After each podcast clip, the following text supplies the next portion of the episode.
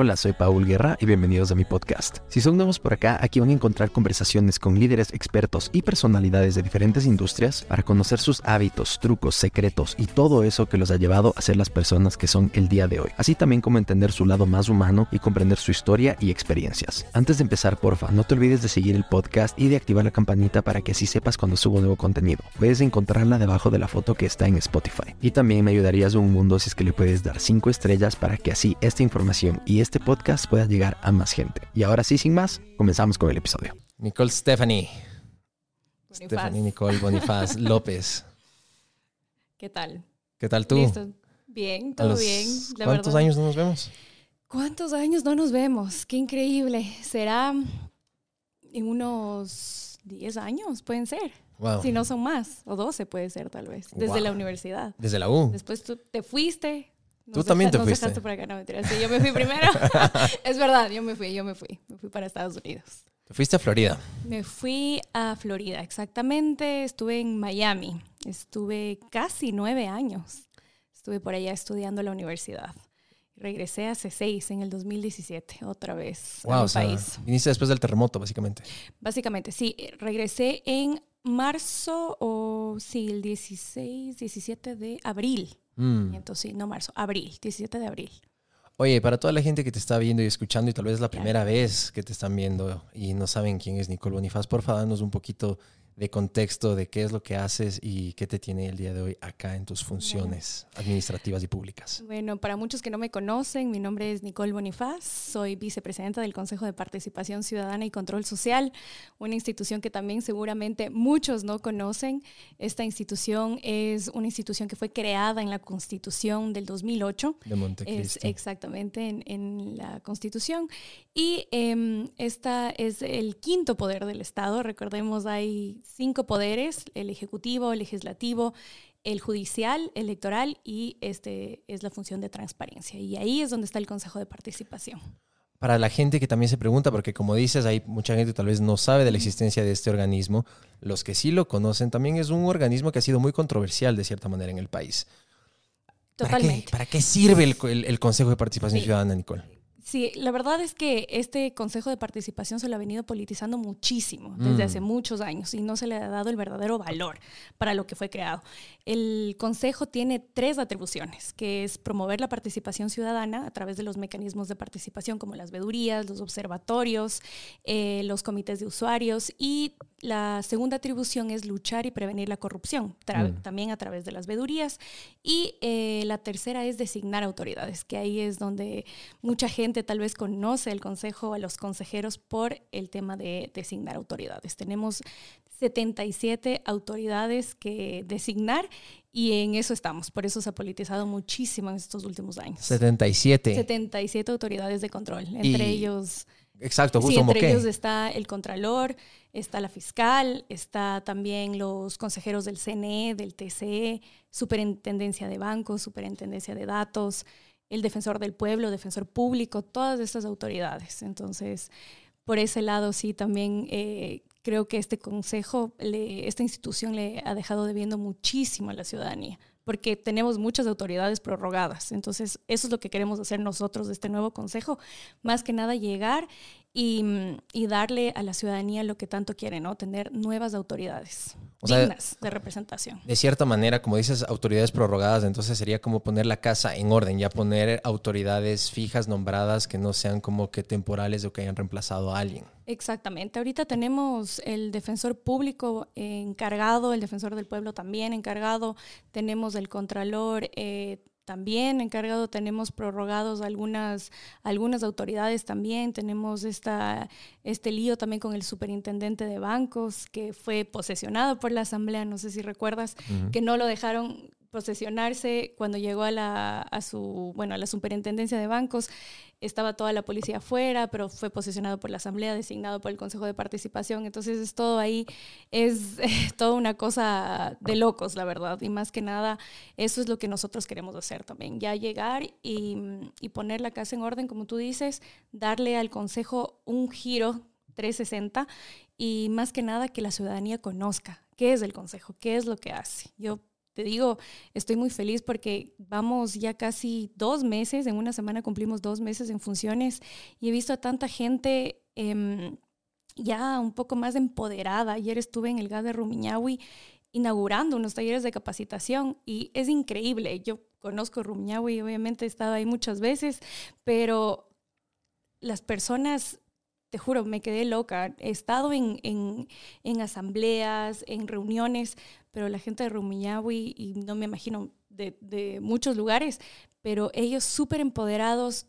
quieren conocer cuáles son los mecanismos de participación, quieren hacer estas asambleas locales, estas asambleas ciudadanas, quieren hacer vedurías. Te digo, o sea, en estos dos meses para mí ha sido increíble todo lo que estamos haciendo. Y un poquito a ver de contexto, vamos a ir por partes, ya vamos a volver al tema de tus funciones y todo el mundo de lo que es el consejo, pero también tiene que haber gente que se pregunta, ok, esta chica joven, ¿de dónde carajo salió? Y con, digo con respeto, ¿no? Pero eso es lo que la gente le dice, a ver, ¿de dónde salió Nicole Bonifaz? Entonces, un dato así, un fun fact que voy a tirar. Eh, tú naces en Los Ángeles, eres gringa. Sí, exactamente. Nací en Los Ángeles. Mis papás fueron, bueno, migrantes en su tiempo, se fueron del Ecuador a trabajar allá y por cosas de la vida terminé, pues nací allá y me tuvieron allá y me crié, la verdad estuve hasta los 5, 6 años. Regresé al Ecuador, estudié acá y me fui cuando tenía 14 años, estuve un año en, también en Los Ángeles, en Chino Hills. Ya, wow, barrio súper latino. sí, estuve en Chino Hills eh, un año y estuve también por Maryland viviendo con mi papá un año y después regresé otra vez al Ecuador a, terminar el colegio y de ahí estuve un año en la San Francisco, estudié un año y me regresé otra vez a Estados Unidos. O sea, va, viene, va, viene y va, y viene. Pero bueno, obviamente también eres ecuatoriana, ¿no? claro, sí, sí, sí. Claro, dije que eres gringa, capaz de decir, esta man es gringa. Bueno, la verdad es que nací en Estados Unidos, pero yo me siento más ecuatoriana que nada. Siempre quise regresar, ¿no? Y eso es otra de las cosas. Todo el mundo me pregunta y me dice, ¿pero por qué regresaste al Ecuador? O sea, yo me hubiera quedado allá y yo, no, nada que ver. Siempre o sea, siempre lo tuve claro. Me voy a Estados Unidos, estudio, pero regreso. A mí me encanta el Ecuador y me encanta más que nada mi ciudad, que es Quito.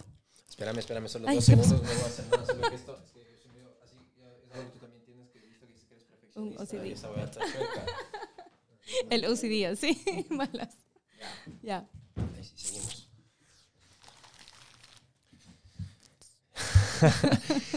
100%, porque yo estoy, soy de esos que dice que tenemos uno de los países más lindos del mundo. El Ecuador es uno de esos países que te atrapa. A mí me pasó algo similar a lo tuyo. Yo vine después de la pandemia, después de full tiempo, y me atrapó, me envolvió y dije, este es un país que no le pide favor a ningún otro. La comida es de la puta madre, es demasiado sabrosa, es deliciosa, la gente, los paisajes, todo.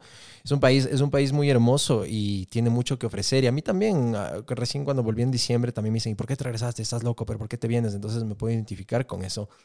Pero no sé, el Ecuador, el Ecuador llama, el Ecuador atrapa de cierta manera. Totalmente. Como te digo, yo siempre quise volver. O sea, para mí no fue una opción quedarme en Estados Unidos. Siempre dije yo estudio y me regreso. La verdad es que me quedé un poco más del tiempo ¿Por qué? Porque tuve una relación de cuatro años. ¿Allá? sí, estuve, tenía mi novio allá. Y ¿De qué país? De Colombia. No, pues está mal, o sea, se va llevando piñas a milagro. Bueno, por lo menos no fue ecuatoriano. No, ¿qué va? No, pero eh, de Cali. ah, pues mi amor, ¿yo qué? Pues bueno, eso es más paisa. Eso pero... es paisa, eso es paisa. Pero sí estuve cuatro años con él, entonces me quedé más del tiempo por, por él, ¿no? Pensé que no, no, no soy mucho de la idea de, casarme, la verdad no. ¿Ah, no? No, no, no, no. No, a mí me gusta mucho el tema de vivir con mi pareja, pero eso de casarme no es como, no sé, otras mujeres creo que tienen esa, esa ilusión de, casarse en la iglesia, vestida de blanco, con las damas y todo, pero la verdad para mí no, nunca, nunca me ha llamado mucho la atención, no sé.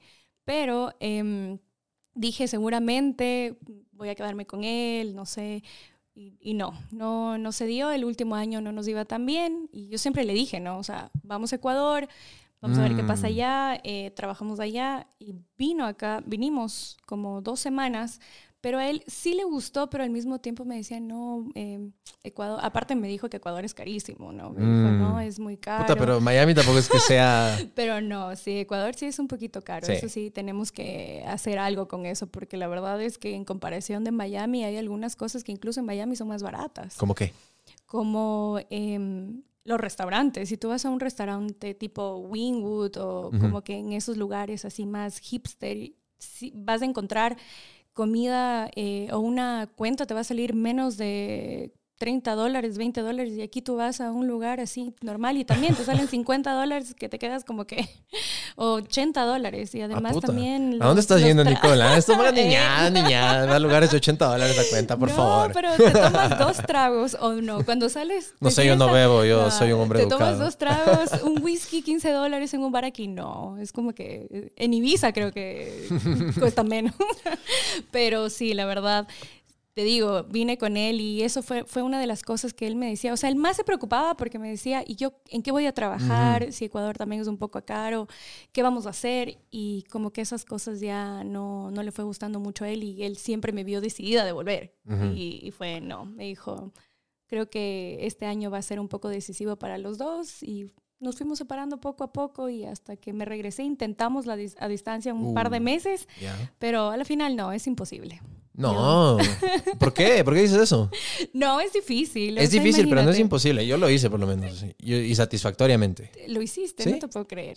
¿Y cuánto, por cuánto tiempo? Toda la pandemia, como un año o dos meses estuve de, de a distancia. Justo cuando te digo que regresé al Ecuador, mm. después de full tiempo, desde la pandemia, justamente aquí nos encontramos con, con, mi exnovia en Ecuador. Ella se vino desde Costa Rica, yo me vine de Los Ángeles y nos encontramos acá porque por el tema aeropuertos y cosas tuvimos que encontrar acá porque no había cómo vernos en Estados Unidos. Y sobrevivimos ese año dos meses. ¿Pero juntos o uno por cada lado? No, ella en Costa Rica y yo en Los Ángeles, así es posible. Difícil, qué difícil. Súper difícil. Pero bueno, también estabas en COVID, entonces no, no podías salir, no podías hacer mucho. Me imagino que siempre pasaban en que era FaceTime o cosas así. Sí, sí, sí, sí, Así que por eso creo que más fresco. Pero ¿A ti te tocó post pandemia antes, durante o No, a mí me tocó en el 2017. Ah, Entonces, no, pues por eso imagínate. Fue, justo cuando regresé. No, fue justo cuando regresé. Sí, no, entonces eso, eso fue una de las razones también que ya decidí 100% igual volver y aquí estoy. aquí estoy con esta locura de, de, de, la política. La verdad, a mí siempre me gustó mucho el tema social, el tema de servir. Nunca me imaginé, la verdad, eh, llegar a, a, esto, a estar en el Consejo de Participación. A mí me encanta la Asamblea. Mi primer trabajo fue en la Asamblea y yo incluso me... Con los emprendedores, ¿no? Con el tema de los empresarios también. Sí, exacto. Mi, mi primer trabajo en la Asamblea fue eh, trabajando en la construcción de la ley de emprendimiento. Entonces estuve muy de cerca con los emprendedores, con los artesanos y me encantó todo eso. Recorrí algunas provincias y mm, algunas ciudades también y no, la verdad eh, fue ahí cuando dije, esto, esto me gusta. Claro que nunca me imaginé como como llegar, em, o sea, siempre estuve, no en un cargo tipo asambleísta o algo, siempre estuve como como asesor em, o subsecretaria, porque también fui subsecretaria de mi pymes y artesanos. Y ahí, la verdad es cuando llegué a ser subsecretaria de mi pymes y artesanos del Ministerio de Producción, ahí fue cuando dije, no, a mí me encanta, así que quiero la asamblea. Me mm. empecé a preparar, incluso ahora estoy siguiendo derecho porque me frustré. Fue terrible estar en la asamblea, construir una ley y no saber nada de, derecho. Entonces dije, no, tengo que hacerlo. Así que ahora estoy... Tú también seguiste, ¿no? Derecho Yo soy abogado. Ah, tú eres abogado. Así te graduaste de oh, abogado. pero, por favor. puede ser. que tú con tantos, tantas facetas, actor, abogado, yo no sé qué más, imagínate. Pero tú también. Y eso me gusta de, de, las personas y que es una, es una cosa que se está poniendo no, sé si moda es la palabra correcta, pero yo siento que las personas hoy en día tenemos varias facetas y eso está bien. Yo mucho tiempo me di palo por este, por este mismo concepto porque decía, como estábamos hablando antes de grabar, o sea, me falta constancia, hago una cosa y dejo votado, hago una cosa y hago votado, que es verdad en ciertas cosas, pero a veces yo mismo me daba palo porque decía, no, ¿cómo voy a haber desperdiciado seis años de mi vida estudiando leyes en la San Francisco para después dejar votado e irme a trabajar en la televisión en Guayaquil en un reality que todo el mundo se me burlaba por estar ahí? me acuerdo, me acuerdo. Correcto. No, no vivía aquí, pero creo que ahí veía algunas cosas. Entonces, he tenido que reinventarme varias veces, pero a cada faceta le, le, debo muchísimo y me encanta. Y yo siento que las personas son así. Entonces, de ahí viene este término que es el Renaissance Man, que es ahora que somos estos hombres y mujeres que tenemos varias, como se dice en inglés, we wear eh, various hats. O sea, como que haces varias cosas, muchas funciones. y está bueno, porque así era en la Grecia antigua, así era en, en las épocas cuando se empezaron a fundar las civilizaciones grandes del mundo, la gente hacía varias funciones y eso es súper importante. Y en tu caso, magister, administradora, administradora de empresas, estás estudiando leyes. Yo de hecho, eso quiero ir y me sorprendió mucho verte ya en el ámbito político, porque yo estaba en Los Ángeles metido en el teatro, en la actuación de lleno.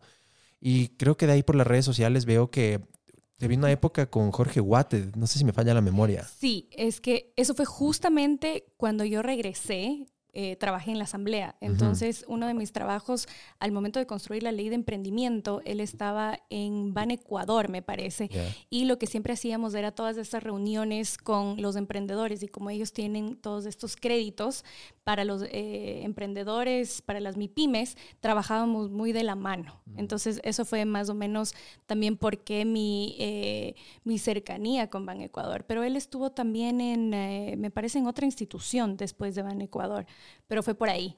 Entonces hacíamos todos eh, esta socialización de la, ley, de la construcción de la ley y que era básicamente eh, hacer mesas de trabajo con diferentes instituciones y la ciudadanía. Entonces tenías a Ban Ecuador por el tema de los créditos, escuchabas a la gente eh, como lo difícil que es acceder a un, a un crédito de Ban Ecuador. Entonces en la ley tenía que estar todo eso, ¿no? Cómo cómo, eh, cómo mejorar ese tema de, de, acceso a los créditos, eh, también el tema del interés, de la tasa de interés, todo, todo ese tipo de cosas hacíamos, pero también hacíamos con el ARSA, hicimos con, em, con el INEN, con todas las instituciones, los ministerios también, el IEPS, que es el Instituto de Economía Popular y Solidaria, entonces todas estas mesas de trabajo con todas las instituciones y de lado también los emprendedores, eh, los artesanos, lo, toda la gente de la economía popular y solidaria. Entonces, eso te digo que fue muy lindo y eso fue una de las cosas que me empezó a activar a mí eh, a seguir sirviendo. Y después ser subsecretaria de mi pymes de artesanos fue lo mejor. Conocer todo el potencial que tenemos aquí es, es lo mejor, te juro. Amo el Ministerio de Producción. Puedo decir que... Me, ¿Te quieres palanquear ese ministerio algún rato? Dices tú. No, pero el otro día hablaba con alguien y, y me decía ¿Cómo fue tu experiencia? Y en verdad me encanta porque eh, aparte que es un mega ministerio porque son cuatro ministerios en uno, pero tienes todo el tema de producción e industrias, tienes el tema de, de ProEcuador, que es apoyar ya a las MIPIMES a exportar, tienes todas estas oficinas comerciales en el mundo que mm. la verdad eh, mucha gente no tiene, no tiene conocimiento.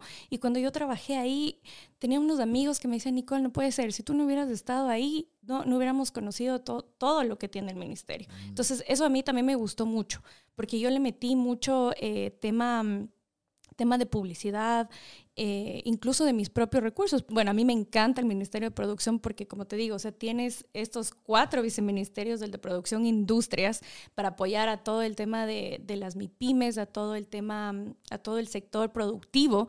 Tienes el otro viceministerio que es ProEcuador, en donde apoyas a las MIPIMES, a los emprendedores a exportar. Tenemos eh, las oficinas comerciales en todo el mundo que nadie conoce.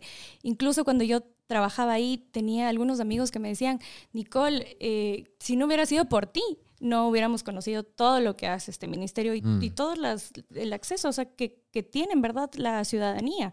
Y eso es a mí lo que a mí me encantó. Así que por ese lado, ah, y también eh, otra cosa que, quería decir es que en pandemia fue súper fuerte porque yo trabajé en pandemia, nunca paramos, esa parte que ese ministerio nunca paró, mm. siempre, estuvimos, eh, siempre estuvimos activos porque imagínate, en pandemia el sector productivo fue también uno de los que más sufrió.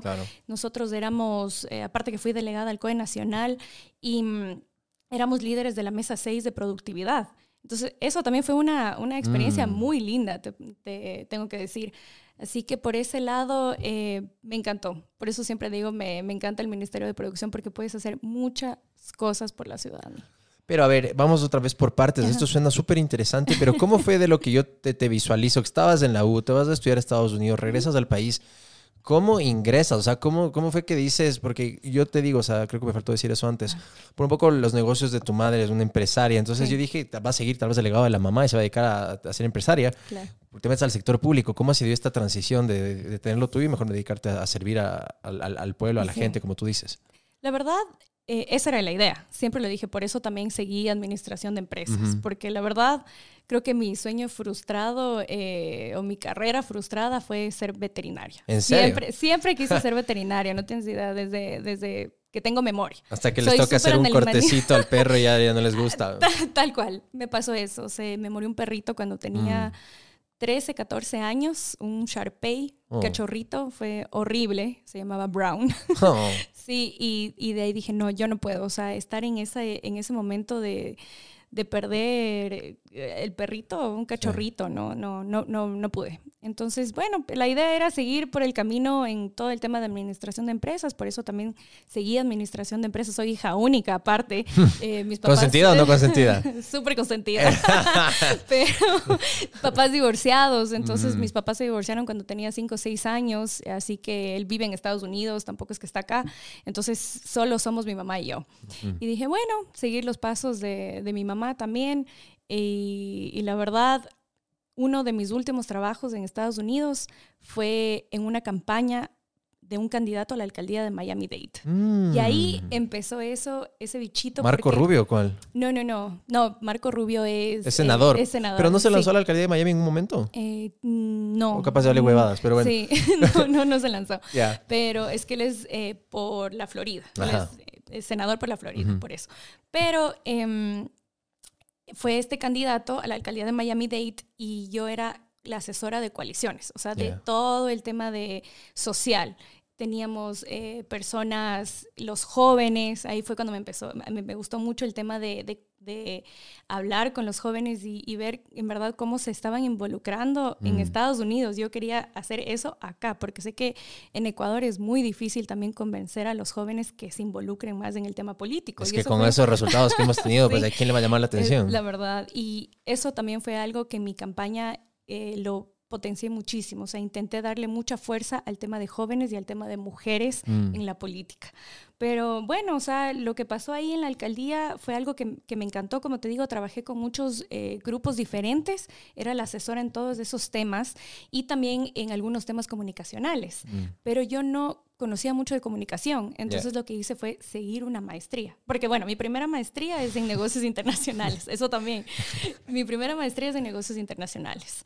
Y porque también quería seguir todo el tema de diplomacia, mm. eso también por un lado. Pero cuando ya empecé con este tema de la candidatura em, a la alcaldía de Miami-Dade de mi candidato, me gustó mucho el tema comunicacional, el tema social y empecé, hice una segunda maestría en transformación de, negocios digitales. Entonces, un poco eh, para apoyarle a mi mamá.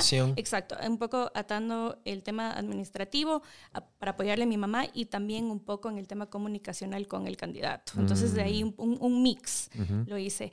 Pero eh, empecé con eso. Y, me encantó, o sea, me encantó. Regresé, justo ese año fue el año que te digo que ya no estaba tan bien con mi pareja. Entonces lo que pasó fue que, bueno, el candidato quedó en tercer lugar, no ganó y lo que hice fue regresar con la idea, eh, de, vine a Ecuador de vacaciones, se suponía que iba a venir de vacaciones. Y a la final me quedé como dos meses y dije, no, creo que ya es hora de volver tenía en ese tiempo 28 años y dije, si no regreso ahora, después va a ser mucho más difícil. Y si a mí me gusta el tema social, porque ahí todavía no pensaba en la política, porque mi mamá también eh, fue parte de un gobierno. Ella trabajó también eh, en el gobierno de Lucio Gutiérrez. ¿Ah, sí? Sí, mi mamá trabajó en el Ministerio de Gobierno. ¿En serio? Y yo ¿En el de gobierno? Sí, y yo odiaba la política. Odiaba por eso, porque mi mamá nunca estaba en la casa. Yo era, imagínate, también estaba en esa edad del burro. y, y, como era Y bien burro, dices tú. bien burro. Pero aparte que solo somos mi mamá y yo. Y como te digo, eh, sí, súper consentida y todo. Y, ella pasaba mucho tiempo sola. Entonces no me gustaba eso en el tema político y ella siempre también estaba en reuniones y no sé, por ese lado no me gustó la política, pero cuando empecé todo el tema de, la alcaldía de Miami Dade, ahí fue que se me metió el bichito, se me metió el bichito, mm.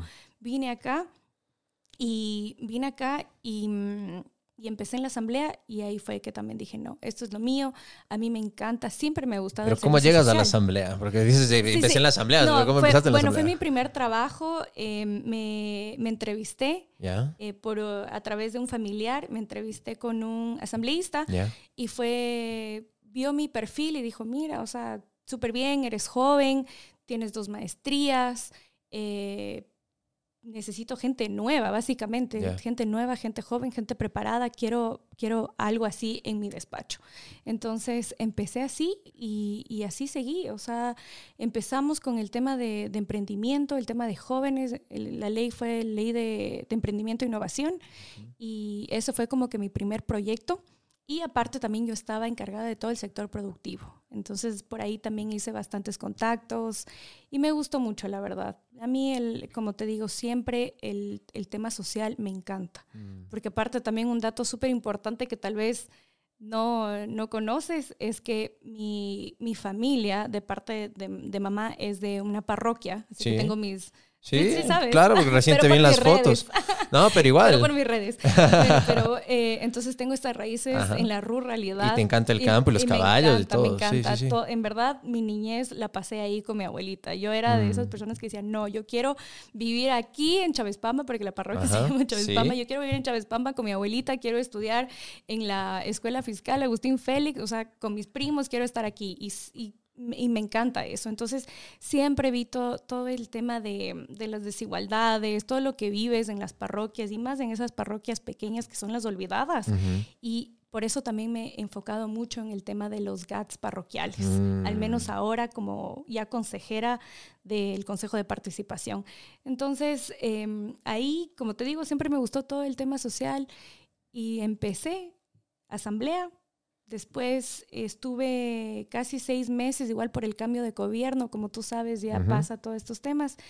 Y claro, para poner esto en contexto, estabas en la época de la Asamblea, en la época de Lenín Moreno. Claro, estuve en la época de Lenín Moreno eh, y después me acuerdo, fui, fui a EMCO, fui a la empresa coordinadora de, empresa coordinadora de empresas públicas, a EMCO EP. Ajá, fui por allá, estuve igual casi siete meses, pero la persona con la que trabajé salió, entonces yo también salí porque era era, yo era la coordinadora general de las empresas públicas también. Claro, el que llega nuevo viene este, trayendo a todo su equipo. Sí, y yo digo, la verdad es entendible. Yo creo que la confianza, uno tiene que tener a su equipo de confianza total. Así que por ese lado eh, me fui tranquila. Igual hice una buena gestión en esos seis, siete meses que estuve ahí. Y después se me dio la oportunidad de trabajar igual con el ex ministro Iván Ontaneda, que fue el ministro de, producción en ese tiempo. Y ahí eh, yo empecé en el despacho era jefa de despacho del viceministro de Producción e Industrias. Después fui de directora de políticas de producción. manejaba todo el tema de alianza público-privado. Y después fui de subsecretaria de mi pymes de artesanía. O sea, fuiste subsecretaria también. ahí, me falló el research, eso no vi, eso no vi. Sí, claro. Ahí, ahí es donde te digo, mira, incluso cómo se dan las cosas. Fui subsecretaria de mi pymes y cuando estuve ahí mucha gente se acordaba de mí, incluso de la época de cuando estuve en la asamblea y cuando hice todo el tema de la construcción de la ley de emprendimiento. Mm. Y cuando estuve en la subse, como te decía, hice, eh, le di tanto eh, realce a esa subsecretaría porque lastimosamente en verdad mm, justo íbamos eh, por el tema de la pandemia y no habían recursos. Entonces lo que yo mm. hice mucho es potenciar incluso de mi propio dinero, lo que hacía era publicidad. Eh, contraté a chicos también para darle más enfoque y realce a todos los emprendimientos, a todo lo que tenemos, porque si no, si no ¿quién, ¿quién más lo va a hacer? ¿Entiendes? Entonces, eso fue lo que yo hice y, y como te digo, a mí me encantó ese, ese lado de, de la subsecretaría. Estuve ahí Mm, y, de ahí, ¿qué pasó? Ah, bueno, de ahí salimos con el cambio de gobierno y salió el tema ahora del Consejo de Participación. ¿Y cómo fue el día? ¿Qué estabas haciendo? ¿Te levantaste un día, estabas haciendo tus cosas, o estabas, no sé, en el parque, en el gimnasio con tu perro, haciéndole caminar, lo que sea, y te llamaron, dijeron, ¿sabes qué? Queremos que seas consejera o cómo, cómo diablos fue esto, cómo te llegó esta oportunidad. Claro, bueno, el tema del Consejo de Participación se dio, fue, fue súper así random, en verdad. Mm. Yo, como te digo, me estaba preparando mucho para la asamblea. Y, ¿A qué te refieres con eso? ¿A lanzarte? ¿Querías ser lanzarte sí, asambleísta? Sí, a mí, a mí me encanta la asamblea, como te digo. Desde siento que puedes hacer muchas cosas en la asamblea. Solo con el tema de, poder construir una ley es eh, en beneficio de, de, los ciudadanos, me encanta. Eso, eso es lo que a mí me encanta de la asamblea, que puedes hacer muchas cosas. Hace falta la voluntad política, pero puedes hacerlo. Entonces, eh, por eso, como te digo, me estoy preparando para, para, ser abogada. Estoy en mi segundo año estudiando. También estoy haciendo una maestría al mismo tiempo Dios mío. en Derechos Humanos, Interculturalidad ah, y Género. Sí. Porque todavía no sé si irme por el lado de constitucionalista o si irme por derechos humanos. Estoy como que Eh, ahí un poco indecisa. Ambas ramas son fascinantes, pero opinión, hay mis dos centavos, yo no soy quien para aconsejarte, pero para lo que veo que quieres hacer, Aconséjeme, consejera. constitucionalista. Sí. Derechos humanos es hermoso, pero yo, porque yo te digo, porque yo me subespecialicé en eso. Me fui a Washington a estudiar Derechos Humanos y Derecho Internacional Humanitario. Trabajé en el Ministerio de Derechos Humanos aquí en Ecuador. Entonces, en la teoría es muy hermoso y todo. Y es que me van a dar palo por decir esto, mucha gente, pero el problema es que en la práctica es tan jodido a veces hacer que las cosas sean vinculantes. Sí, tenemos una constitución que los tratados internacionales de derechos humanos muchas veces están por encima de la constitución, pero de ahí a la práctica, que sí, que las resoluciones de la Comisión Interamericana a veces no son vinculantes, que no, no las quieren tomar en serio, que tiene que esperar que llegue a la Corte Interamericana de Derechos Humanos. Son años de años de años de años, entonces las cosas no se mueven. O sea, eso voy. Yo soy a veces impaciente con las cosas y si te metes en derechos humanos sabes que te vas a mamar un montón de años para lograr una, un, un resultado favorable, que está bien conseguir justicia, tarde o temprano Total. que llegue, pero no es la, la velocidad que uno quisiera. Ese es el Sí. único pedo de los derechos humanos en la práctica. Sí, eh, eso es lo que me tiene también un poco como, no sé, bueno, igual todavía me faltan como tres años para decidir a ver en qué me especializo, en qué hago mi maestría, pero creo que es algo que me, al menos en, el, en lo que estoy ahora, me va a ayudar muchísimo y me está ayudando muchísimo. La verdad, creo que necesitas todas estas herramientas metodológicas que te puede dar la, bueno, que te da la maestría también para ponerlas en práctica en el consejo, porque a la final el consejo es defender todos los derechos que tenemos todos los ciudadanos. Y yo, al ser una representante de, de todos los ecuatorianos y ecuatorianas, es, ese es mi deber, o sea, es mi deber ser de, de consejera. Así que por ese lado estoy, estoy viendo a ver cómo, a ver en qué, qué- en qué, en qué termino, la verdad. ¿Y a qué rato? A ver, para, vamos a volver a este ¿Otra tema que me vez? parece fascinante, pero Sí. esto me da mucha curiosidad. Eh, ¿Cómo administras tu tiempo? Que es otra de las cosas que me encanta hablar como es invitados. O sea, ahorita tienes un cargo público que no es nada menor, o sea, es- eres la vicepresidenta del quinto poder del país. Eh, estás con dos, estás con una maestría, con una, ¿esta sería tu segunda carrera? Esta es mi segunda carrera. Y segunda carrera y tu, tercera, y tu tercera maestría Total. simultáneamente. Aparte debes tener una vida personal. O sea, ¿cómo manejas todas estas cosas ahí haciendo malabarismo? ¿Cómo le haces? La verdad, ahora estoy un poquito más, em, creo que lo manejo un poco mejor, porque en campaña fue terrible. Te digo, la última semana eh, ya no pude más, exploté, me peleé con todo el mundo, mi mamá, eh, con el equipo, o sea, No. no quería saber nada. Sí, porque llegas a un punto en que explotas, o sea, es tanto el estrés, Una olla de presión es- así. Sí, y no podía más. Y, y, y bueno, o sea, la verdad después sí me sentí mal, pero era el momento, o sea, el, el momento del estrés. Porque imagínate, tenía exámenes, eh, yo hice alrededor de cuatro o cinco medios al día, casi mis últimas dos semanas de campaña. Yo en verdad el tema de medios para mí fue muy fuerte, muy importante también, porque la candidatura al Consejo de Participación no, no, te, no te da nada, o sea, el CNE no te da recursos, así que todo es autogestión y no puedes recorrer, imagínate, es una candidatura a nivel nacional, ¿cómo te recorres el país? Y como tú dijiste, una persona que tal vez hasta ahora no muchos me conozcan todavía, no conozcan qué es el consejo, y eh, eh, fue muy fuerte. Entonces, la única manera de llegar a la, a la ciudadanía era medios. Eh, tenía medios de que me llamaban, eh, literal, eran dos minutos, cuatro minutos de entrevista, pero así era la única manera de llegar a la ciudadanía. y con las propuestas. Incluso me abrí también una página web con toda mi, mi biografía, todo lo que he hecho, porque eran, eran las únicas herramientas que podías usar, no había más, Mm. eran TikToks. Sí. Hice un par, sí. Hay uno buenísimo No, que, el, que el- te subes a un taxi en Guayaquil y dice, usted es Pati Ray. No, buenísimo. La verdad es que qué locura. No, sí, y tú sabes que esto del TikTok también estaba muy. Bueno, a raíz de la candidatura de, de Herbas, ¿no? En su Sí, tiempo también. con el que fue muy, sí, que fue muy, bueno, en verdad muy exitosa esa campaña. Sí. Y creo que mucha gente también se empezó, empezó a hacer eh, mucho TikTok, a usar mucho el TikTok. Claro. Pero yo nunca, o sea, yo sí a mi equipo le dije, eh, Tampoco voy a usamos hacer TikTok, huevadas. Pero no, no, o sea, no, no Ujú. estoy para eso. Nosotros vamos a usar TikTok y todas estas redes para informar, porque no, no puede ser de otra manera. Por, por eso te digo, no sé si viste, no, no era TikTok, porque la polilla, que me encanta ese, eh, ese chico que dice, ay, es una amiga más. Que sé- No, ese- ese- ese no vi, es de ese la no vi. polilla. No, Ya. pero es como dicen el macho alfa. Ya. Le dicen el macho alfa, ¿no?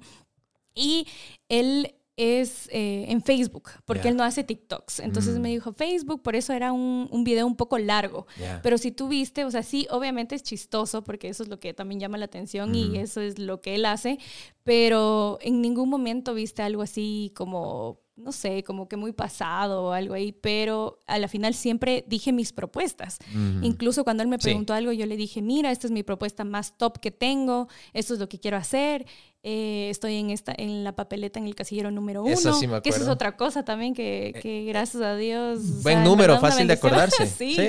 la verdad es que eso también fue una, una bendición y fue algo que me hizo, me dio más fuerza Y para salir seguir con la en la papeleta. candidatura. Sí, imagínate, eso, eso sí, la verdad, el tema de- del número uno fue una, una bendición. Así que ahí es cuando dije, esto es para mí. La verdad, tuve muchas, tuve Mm. muchas señales. Sí. Tuve muchas Sí. señales, pero al momento del sorteo, que te juro, estaba tan, o sea, son, estás con nervios, tienes tantas cosas encima y estás en ese sorteo que yo recién me di cuenta que, que, que era la número uno en la papeleta cuando llamaron a la, a la tercera, cuando dijeron la tercera, ah, la tercera, tal, tal, tal, en la papeleta. Y yo, ¿qué pasó? Ya, ya pasó, ya pasó mi número, estoy en primero. O sea, fue rarísimo, porque te juro, tenías un, un- un montón de sentimientos que eran los nervios, la felicidad, el estrés.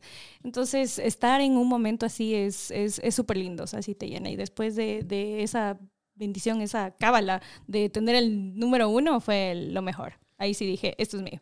Esto es Es para mí. 100%, sí, pero eso, eso me encanta lo que acabas de decir. Es un concepto que yo también siempre lo, lo repito últimamente con familia y amigos. Esto no, yo le pongo, no sé, que sea la ley de la menor resistencia. Ya me inventé cualquier huevada, pero a lo que voy es que, o sea, no, no es por simplista. Obviamente en la, en la vida hay que luchar para conseguir las cosas y siempre vas a encontrar obstáculos y hay que superarlos. Eso es normal. Pero con lo que me refiero es justamente al punto que tomaste. Es una diferencia un poco sutil que a veces toma años en, en- en- calibrar bien ese radar y darse cuenta y ver las señales, como tú dices. Con la ley de la menor resistencia yo me refiero a que cuando quieres algo y es para ti, o sea, Todo se alinea. ¿no? sí, o sea, es como que, o sea, no digo que sea fácil, pero No. misteriosamente las cosas empiezan a alinear y alguna cosita te va a salir mucho más fácil de lo que tú creías y después de esa apalancas para la otra y después te llega la otra y la otra y la otra y así. Pero cuando es algo que no, y por más que estés ahí empecinado y obsesionado y encaprichado y jode y jode y jode, a veces cosas que no son para uno. Y hay que saber darse cuenta cuando no es y Total. cambiar de dirección.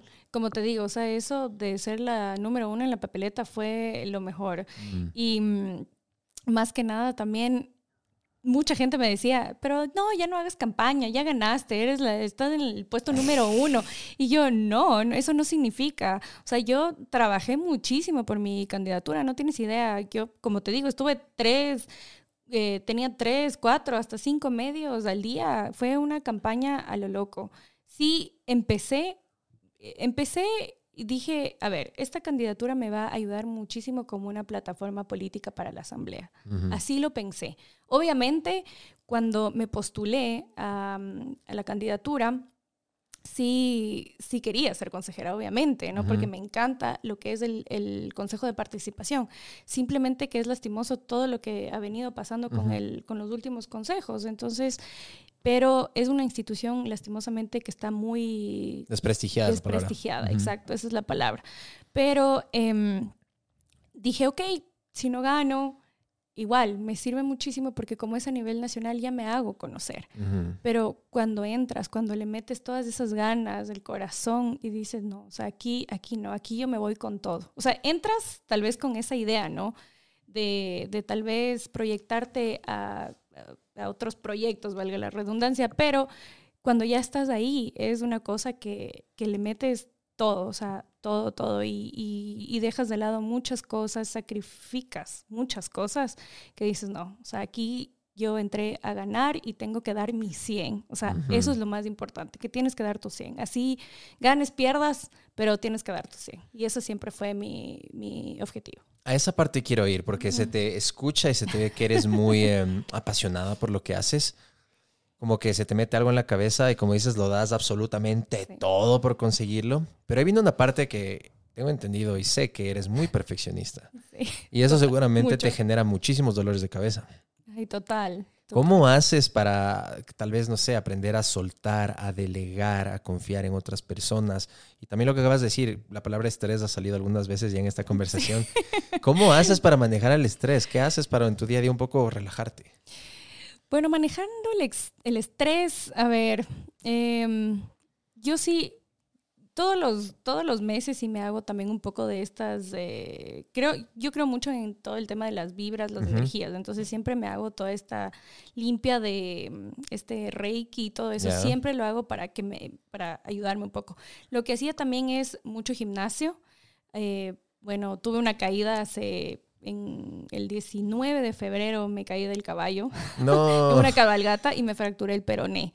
Entonces dejé de ir también al gimnasio, así que eso es, por eso creo que tengo tanto estrés porque no he podido hacer ejercicio y eso te libera muchísimo. Claro. Y mm, también me recomendaron mucho el yoga, que, que, mm. me gusta, pero no es algo que me, me llama mucho la atención. Hasta que le cojas el gusto. Sí, creo que sí, porque la verdad como tú dices, como soy tan perfeccionista y, a veces, y, tengo muchas cosas en la cabeza, uno dice, eh, te pones a pensar o estás así en modo zen, pero no, porque te sigue, te sigue, sigo pensando, y mandé el oficio, y me respondieron, y mañana tengo esto, no, no, no.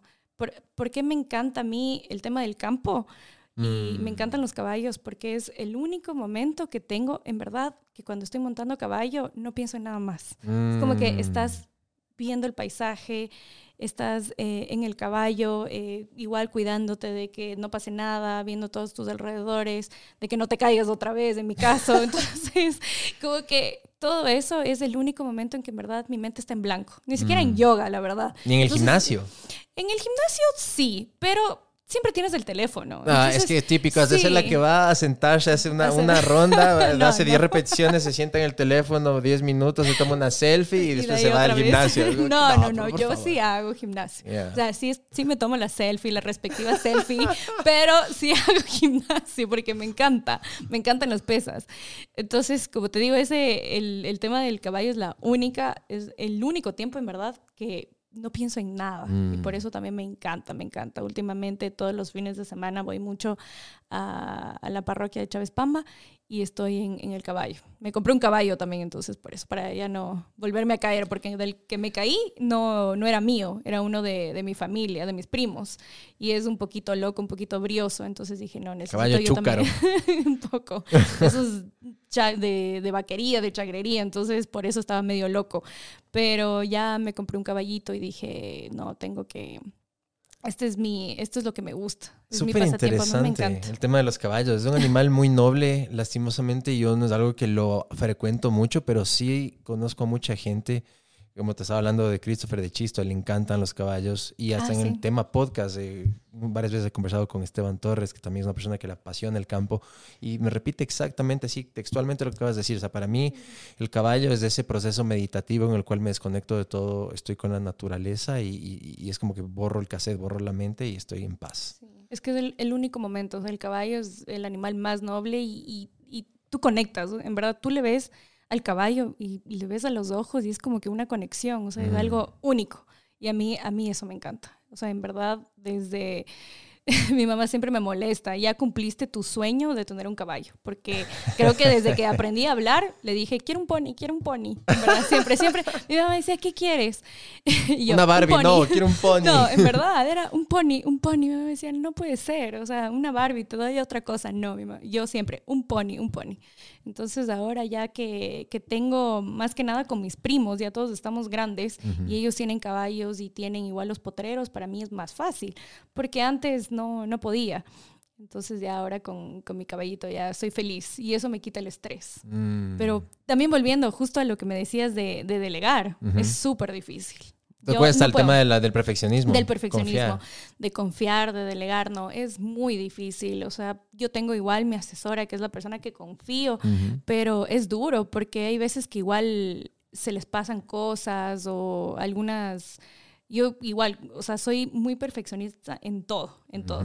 De una palabra, o sea, yo, yo te veo el- hasta el más mínimo error, así, la coma, la... Todo, todo, todo es, es una locura, no, no sé cómo. Entonces, OCD. Sí, OCD, totalmente. Entonces, eh, siempre, siempre, siempre me cuesta, es algo que me cuesta.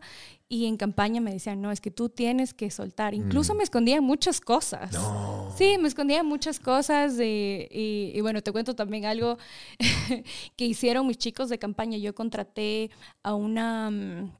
a una agencia digital de politólogos que me apoyaron en todo el tema de, de redes sociales. Y ellos, imagínate lo que hicieron. Abrieron perfiles de. ¿Cómo se, cómo se llaman estos? Trolls. No, no, no. Ay, estos, estos perfiles de online dating y todas esas cosas. ¿Cómo se llaman? ¿En Tinder? Esos, esos. Ah, echa la loca, la que nunca he usado Tinder ni no, Bumble o ni nada. no, te juro por Dios que no. ¿Ya? Nunca me he abierto ninguna de esas aplicaciones. Ah, OnlyFans. no, tampoco. pero, pero eh, claro, me abrieron ahí algunas como parte de su estrategia. Y ellos, yo fui a la cumbre No. mundial de política que fue hace un par de meses en Medellín y ellos también me ponen ahí como ejemplo y dicen nosotros también con esta candidatura lo que hicimos la candidata no sabía nada y abrieron todos estos perfiles y un día me escribe un amigo de Guayaquil y me envía un- una foto de Tinder y me dice muy buena estrategia y yo cojo ese screenshot y mando al- a mi equipo de comunicación y les digo, ¿y qué pasó con esto? O sea, no me enojé porque a la final, ok, buena estrategia, ya. Debo decirlo que muy buena estrategia porque full gente me decía mm, match político, cosas así, los match, los match. Y eso fue otra cosa, mi, mi campaña fue basada ¿Y después en les match. escribían a los match tu equipo digital o no? No sé, pero seguramente, la verdad no tengo idea. Yo, como te digo, no manejé, no quise saber nada. La verdad, toda la gente que... Dejaste si me- si me- plantado unos 30 Por favor, si es que alguien me dio izquierda, ¿cómo, cómo se, cómo se dice? Hizo... El swipe Si creo me que es hizo para la- swipe Es que yo o- también o soy si hice para match eso. con alguien y le contesté, no era yo, no, mentira, perdón. Pero, pero sí, sí, sí. Hay algunas cosas que se hicieron. La verdad, en campaña, vivir esta campaña fue algo súper, súper chévere. Cool. Dios mío, o sea que si es que Yo algún día te nos lanzas a la asamblea, va a estar va, más picante el Tinder no, no, todavía. imagínate, ya, qué loco. imagínate, hay unas, unas aplicaciones que yo no... eh, tú me dices estas Tinder y Bumble que son las más conocidas, Ajá. pero hay otras súper raras. ¿Cómo qué? No, no me acuerdo, o sea, ay, el nombre, no me acuerdo, me, me dijeron una, pero... ¿Que no, también no, te no, no pusieron me ahí o no? Claro, como en ocho, creo. Estos chicos me... Estos les faltó los peruanos, clasificados del periódico nomás. Sí, creo ya. que hasta en Perú me pusieron ahí en, algunos, en algunas redes. Pero sí, así fue mi campaña también. Fue una experiencia, una locura. Pero sí, el tema de, de delegar y confiar es lo que más me ha costado. Y me sigue costando. Mm. Porque yo soy muy perfeccionista en todo sentido. En fotos, en discursos, en videos, en todo, en todo, en todo. Yo me fijo muchísimo desde que mi cabello esté así, desde que mi pestaña esté, o sea, muchísimo, muchísimo, muchísimo. No es... eh, Odio, odio, la verdad, estar en, eh, uno diría, ¿no? Ya pasa tantas entrevistas eh, en campaña y aún no pierdes ese, como, ¿cómo te digo? No, esos nervios o puede ser, ¿no? Esos nervios y que, que todavía tengo un poco de, de temor a tener un micrófono y a tener una cámara. Mm. O sea, yo soy súper, me pongo súper inquieta Mm. súper, súper inquieta y todo el mundo pensaría que no, porque me dicen, ah, no, súper fotogénica y yo no, estoy ahí. ah". no, es terrible, es terrible. te Eso te iba a decir, no, no es coincidencia porque te hacía joda por el WhatsApp. eh, más fácil es conversar con un candidato a la presidencia de la República que contigo. Oye, no me Que eso. Hemos hablado de esto desde hace meses para Sí. poder conversar contigo y parte de eso me di cuenta también es ese, como, no sé si miedo, pero sí esa que te intimida de cierta Sí. manera ponerte en un micrófono. Y ahí viene, volvemos al tema del perfeccionismo. Sí. Es ese miedo, ah, puta, ¿qué pasa si digo algo mal? ¿Qué pasa si la cago? ¿Qué pasa si qué? Pero sí, es durísimo. ahí soltar es... Sí. Bueno, este es mi primer podcast, sí te había dicho, ¿no? Sí. Y... No pudiste Eh, haber elegido un mejor bien, lugar para obvio, estrenarte. obvio, y tenía que ser contigo, si no, no hacía un podcast. Pero es diferente, es otra dinámica. ¿Sí? Sup- sí. ¿Estás relajada? Sí, ya estoy mucho más relajada, pero te digo, sí fue duro, obviamente, cuando me dijiste hagamos el podcast, sí, sí pensé mucho en el tema de si digo algo, si no digo algo, pero la verdad me, me gusta. Y el tema de improvisación, para alguien que es perfeccionista, eso es lo Mm. peor. Eso, eso sí es lo peor. Sí, sí te cacho. A mí me pasó mucho eso, eh, porque también soy, te digo porque tengo la misma enfermedad que tú, también soy hijo único. Sí me acuerdo. Y también soy súper perfeccionista, pero ahora ya he aprendido a soltar y yo os parezco ya disco rayado a la gente que ha escuchado esto, perdón. Pero siempre les digo a mis invitados porque resulta que el 90% de personas con las que he hablado tienen el mismo mal, son perfeccionistas. Y ahí les hablo siempre del principio 80-20. ¿Has escuchado el principio 80-20? No, ¿cuál es? Tiene un nombre, es una ley que siempre es como que la décima vez que la digo mal, es Pareto o Paleto Law, porque es, Ya. es en inglés, pero básicamente el principio 80-20. Entonces, aplicado a lo del perfeccionismo, significa que cuando llegas al 80% de, de, de- de algo que quieres hacer, suelta, deja ahí, move on, vira la página y sigue a lo Sí. siguiente que tienes que hacer, porque ese 20% por el que estás queriendo llegar al 100, que es tu perfeccionismo ideal en tu cabeza de lo que quieres lograr, al final del día, ese 20% restante no va a cambiar los resultados de absolutamente nada. En una edición de video, en una sesión fotográfica, no, es que la luz aquí, que es que el pelo, como dijiste, que esté así, que la ceja, que la pestaña, solo tú te vas a dar cuenta de eso. Sí. La gente que va a ver eso ni se va a dar cuenta, no tiene tiempo y van a seguir en sus cosas. Entonces, ese 20% por el cual te estás enfrascando en ese diálogo, en esa guerra mental de, de estresarte, te está quitando tiempo y energía que podrías poner en otras cosas. Entonces, el rato que sientas que llegues al 80% de algo, que dices, ok, bueno, no está perfecto, pero estamos 80% donde yo quiero, bacán, next, síguelo a la otra cosa. Y ahí también aprender a soltar y a delegar. Eso es algo de cajón y que de hecho lo hablaba Otto Sonnenholzner. Él dice que una de las cosas que más valora de Lenín Moreno cuando fue el tema de la pandemia y en general en su presidencia, es la inteligencia emocional que él tiene y el poder de delegar. Que él sí no le, o sea, no le temblaba o no, no, no- era que le, le daba miedo en, en delegar, aprender a delegar todo lo que él pueda. Y es algo que es difícil. La gente puede decir, ah, qué, qué ocioso, que por qué anda delegando a todo el mundo. No, pero es un superpoder aprender a delegar Sí. porque es justamente liberarse de ese, no sé si ego, pero de ese perfeccionismo de yo quiero controlar todo y necesito saber todo y que todo salga como yo digo. Pero entonces trabaja en eso. Sí, sí, es súper fuerte, la verdad. No, no, y es verdad lo que tú dices también, de que nadie se da cuenta, porque Ujú. hay veces que no sabes, creo que he hecho bajar unos 10 tweets ya y No. algunas publicaciones porque veo en una foto que algo está mal eh, y les digo, ¿cómo no pueden ver esto? O si es falla ortográfica, sí, borren. Sí, ¿cuántas veces? Bueno, es una, eh, a veces es algo en la foto o a veces es algo en, en falta ortográfica. Y siempre les digo, no puede ser, o sea, ¿cuántas veces? Y eso es lo que otra vez te, te Mm. hace, eh, no dudar, pero de delegar, pero siempre quieres ver, o sea, quieres ver. Ahora ya mi equipo sabe, a ver, ¿qué fotos van a subir? Sin, sin mi autorización, no pueden subir. Pero no, en verdad, es, es duro. Qué miedo, Pero, sí, súper. a ver, no, mentira. Pero no, no, no, sí, sí es fuerte. En algún momento tengo que ya aprender. Bueno, tengo cuatro años, ¿no? recién voy dos meses. Yo creo que eh, al año ya no querré saber nada de nadie y suban lo que suban. Hay algo que Porque se puede... si no voy a explotar y Sí. no me va a volver loca, No, yo creo que el consejo. te vas a enfermar Aparte, tanta después. información que tenemos. Sí. Sí, sí, sale bastante. Ahí puede ser, para la gente que nos está viendo y escuchando, puede haber gente curiosa que tal vez tiene en la mente, como yo, la pregunta que se deben estar haciendo es, ¿y así eres también en tus relaciones? O sea, entonces eres súper mandón y les tienes de mandarina. O sea, ¿te gusta tener mandarinas sumisos y eres así también en eso o no? A ver, em, la verdad es que he tenido buenas relaciones. Y todos, todos mis parejas han sido súper tranquilos. Entonces, yo creo que las mujeres, en verdad, por naturaleza, como que ya somos como que posesivas, nos, nos gusta. En verdad, eh, creo, mm, no sé, pero me he dado cuenta porque al menos muchos de mi círculo y algunas mujeres sí, sí so- somos así.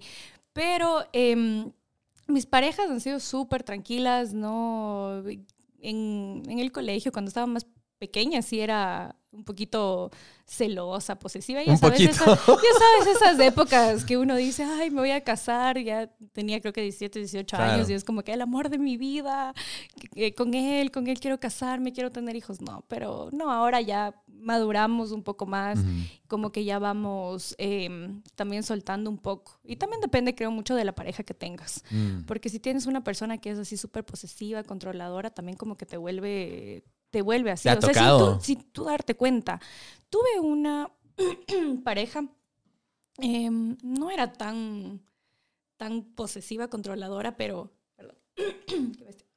Qué bestia el recuerdo, ¿no? Ah. La- se le empezó a cerrar el chakra de la, de, de la No, garganta. Oye, tengo alergias. No sé, últimamente me... Alergia a los exnovios. Alergias a los exnovios, no mentira. No, me dan unas alergias últimamente terribles. Pero em, sí, o sea, mi, tuve un novio que era un poquito posesivo, pero eso fue como que a mis 21 años. Y fue, fue una relación de casi un año, no fue mucho. Y, pero también por su cultura, porque él era de Brasil. Entonces los hombres allá son un poquito más como que... Era un hay más- paparicado, era bien era grillito. un- de de Río, era un carioca.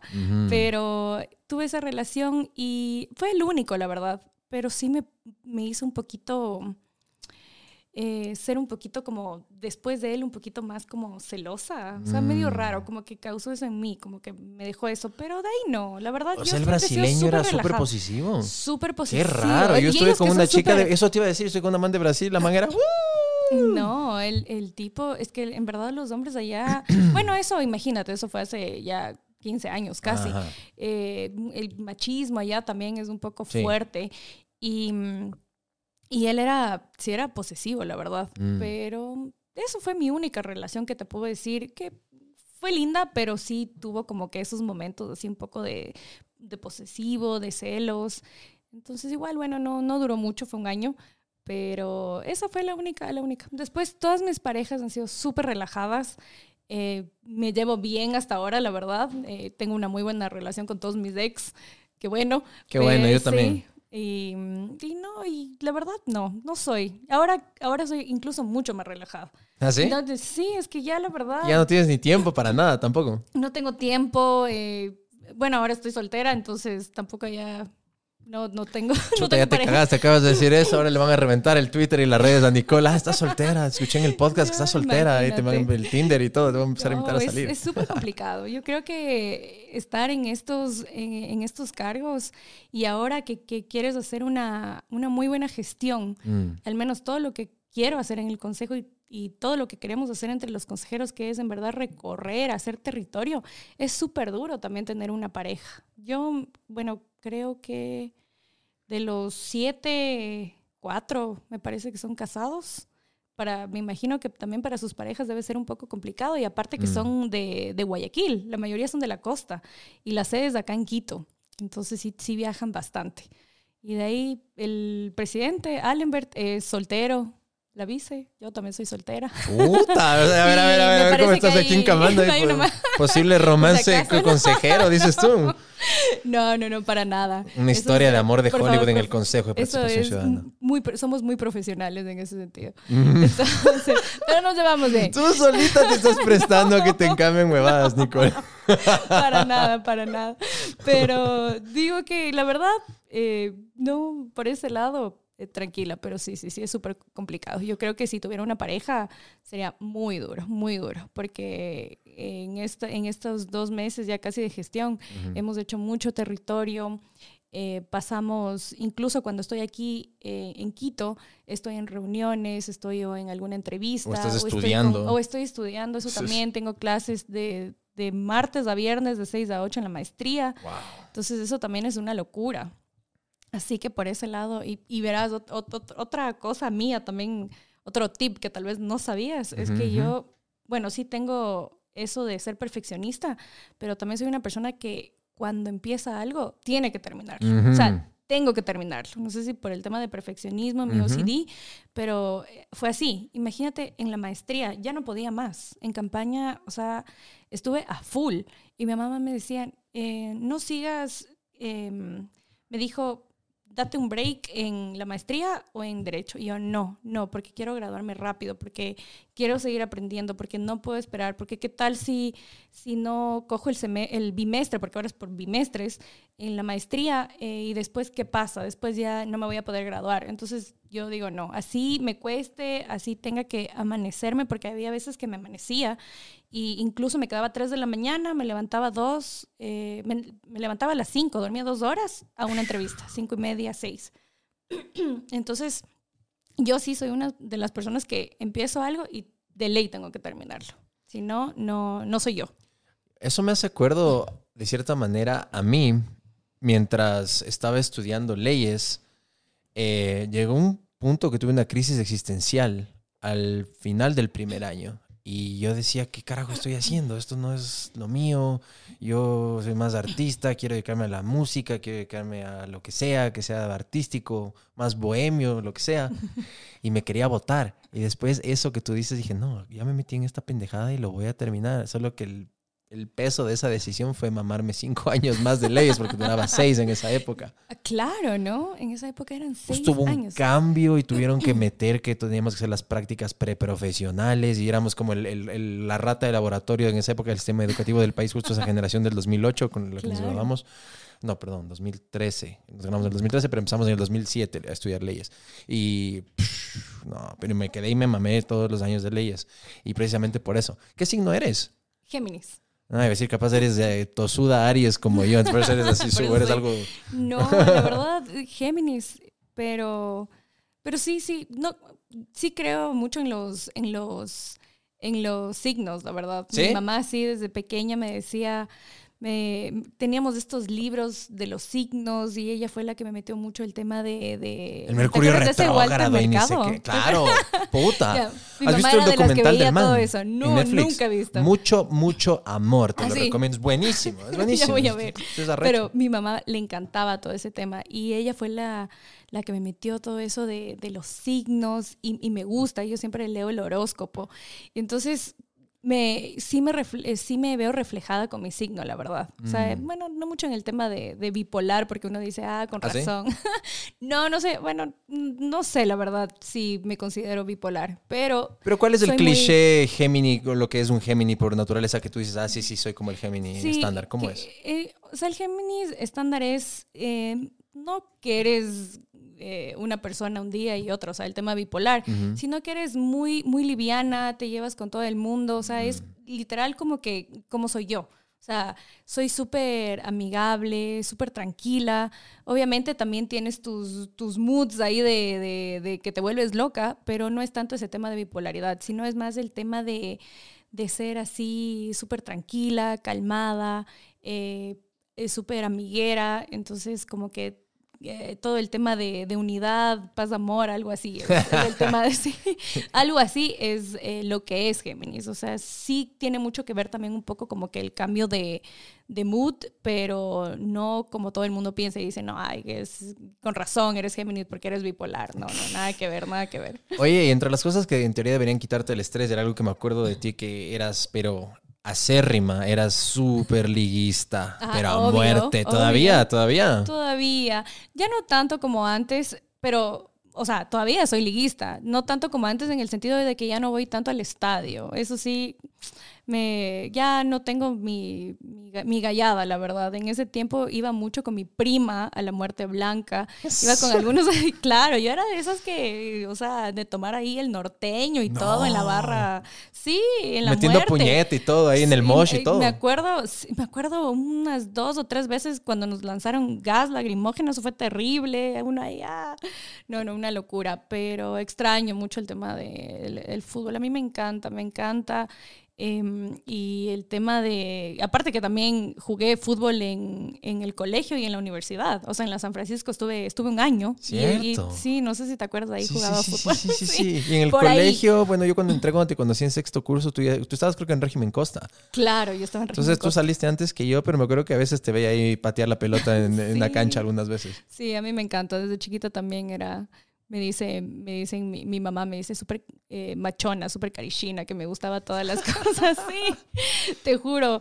Em, eh, me gustaba mucho, bueno, este, este tema de, de, machona, ya estos estereotipos de que te gustan las cosas de hombres, pero siempre he tenido muchos amigos, o sea, muchos, sí, amigos más hombres.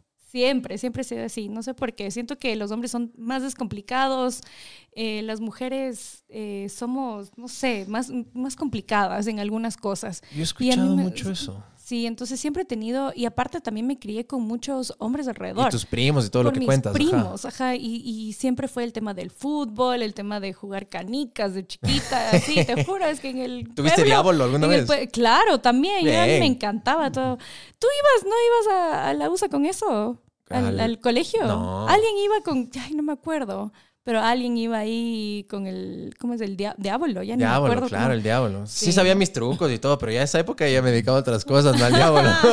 ¿Qué cosas te A digo? la música, tenía novia, andaba hecho Ah. enamorado yo también, entonces andaba como que más enfocado en eso y, y- y perdido, pues porque quería, quería estudiar música y mi mamá no me dejaba y me tocó estudiar leyes, entonces andaba en ese proceso de no saber qué carajo hacer. Porque yo solo estuve sexto curso ahí. Ah, claro, que veces que ya parece, imagínate, ya son tantos años, qué loco. Parece que te conociera de mucho más, o sea, que Sí. hubiéramos compartido mucho más en el No, colegio. es que sí compartimos full, porque después éramos parte del mismo grupo, Bueno, salíamos sí, full y todo por full Después en también la U. como que la U, es Ajá. verdad, es verdad. Pero bueno, vos pasaste por el Isaac Newton, Yo americano. estuve en el Isaac Newton americano y en la USA, La USA. claro. Y estuve también en la, en la Alianza Americana, ¿verdad? ¿Ah, sí? Pero eh, no era mucho, es muy cristiano, evangélico y la verdad venir, eh, o sea, fue como que un shock así para mí, llegar a un colegio donde, donde te da, todos los miércoles tenía eh, capilla que era chapel y teníamos como dos o tres horas de, de escuchar ahí la Biblia y, o sea, cosas que, que, que no, No iban no, contigo. No, no, no, no iban Ujú. conmigo. O sea, yo no soy muy religiosa. O sea, sí creo en Dios, pero no soy de las... De chiquita sí, era mucho más por el tema de mi abuelita. Ujú. Pero ya no, no tanto eso de ir a la iglesia y de tener que estudiar la Biblia. Y no, no me gustó, la verdad. Pero sí me gustaría, si, si tuviera hijos, sí sería una de las de las escuelas que considerar- consideraría para que mis hijos estudien, porque eh, me gusta mucho el sistema Mm. de, de- de la Alianza Americana. Es muy, muy bonito, o sea, todo lo que hacen. Pero ya en ese tiempo yo también ya estaba en otra parte, ya había estado en el Isaac Newton, tenía mis amigos, después eh, en el americano y después en la Academia USA. Entonces, no, no, no, no, no. Aparte no conocía a nadie y dije, no, no, no. Aunque bueno, todavía me llevo con mucha gente de, de la Alianza Americana, ¿Sí? tenemos un buen contacto, sí. Pero en ese tiempo era raro, ¿no? Porque yo, ya sabes, uno jovencito quiere estar donde están sus amigos. Y yo quise volver al Isaac, pero al final no, y por eso fui al americano después. Yo hice eso cuando salí del metropolitano, eh, me fui al británico y después hice todo lo humanamente posible por regresar al metro, pero ahí se convirtió en SEC Los Valles, entonces fue Ah, la única cierto. manera en que pude volver y era por mis amigos, era por el viaje a Bávaro, el mítico viaje de Bávaro de quinto curso, irte afuera con tus amigos, entonces sí, sí, sí te cacho en eso. Y lo que decías de las mujeres, te iba a decir que eh, de- del tema que tienes más amigos hombres, yo he escuchado eso ya de algunas personas que tienen justamente como tú esta facilidad para llevarse mejor con hombres que con mujeres. Y dicen que, no, no como crítica, pero dicen como que a veces les cuesta más como que conectar con mujeres porque muchas veces resultan siendo las mujeres, no sé si envidiosas, pero a veces les ponen el pie a las mismas amigas Sí. mujeres y, compiten o, no- o les ponen, o sea, sí, sí me cachas a lo que voy. Sí, y sabes que eso en el sector público se ve mucho más. No. Es súper duro. O sea, el tema de, de la... Eh, ¿Cómo lo...? De la Competi- ri- competitividad, envidia, sí, algo com- así. Sí, como competitividad. En el sector público es súper duro, entre Mm. mujeres y, y la verdad eso eh, ha sido una de las cosas que yo también, eh, yo trabajé con una, una fundación que también me apoyó, que es una fundación de mujeres, y lo que me encanta es eh, lo que ellas promueven, que es este liderazgo colaborativo, que es apoyarnos unas a otras, no ser una competencia. Entonces, eso es algo que también yo... em, quiero hacer también en futuro, como que no, no, no tenemos que ser una competencia entre nosotras. La Ujú. cosa es apoyarnos, en verdad, juntas somos más fuertes. O sea, no, no sé cómo, cómo decirte, pero yo ahora sí tengo más amigas mujeres, pero cuando estaba chiquita, digo, por Mm. lo que me por lo que me crié mucho con mis primos y en el colegio también siempre tuve más amigos hombres, por esa, no, no sé por qué razón, pero porque lo único que digo es porque son muy descomplicados y eso a mí Mm. me encantaba, igual en, en la U, súper descomplicados, pero ya en el sector público sí, sí ves mu- muchas cosas y es súper difícil también confiar en las personas. Creo que eso fue una de las cosas que más me costó.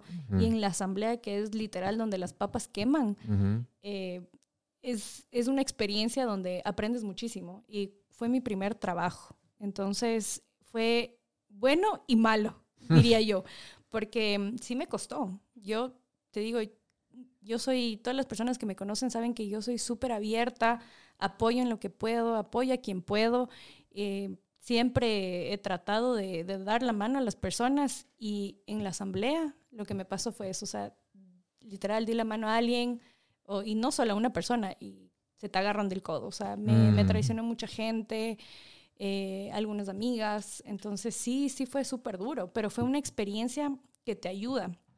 Em, yo te digo, sufrí mucho y el tema también de, de, ser mujer en un mundo, en, bueno, en una sociedad que también es... Machista, hay que decirlo como las cosas como son. Una sociedad machista y en el tema público y en el tema político es súper fuerte. Yo te digo, cuando trabajé en la asamblea, yo tuve un bullying terrible. ¿En serio? Claro, porque a mí me decían, ah, eh, eh, ella está aquí porque es la moza de, de, del asambleísta, porque ella es la moza de dice que sí, fue súper duro.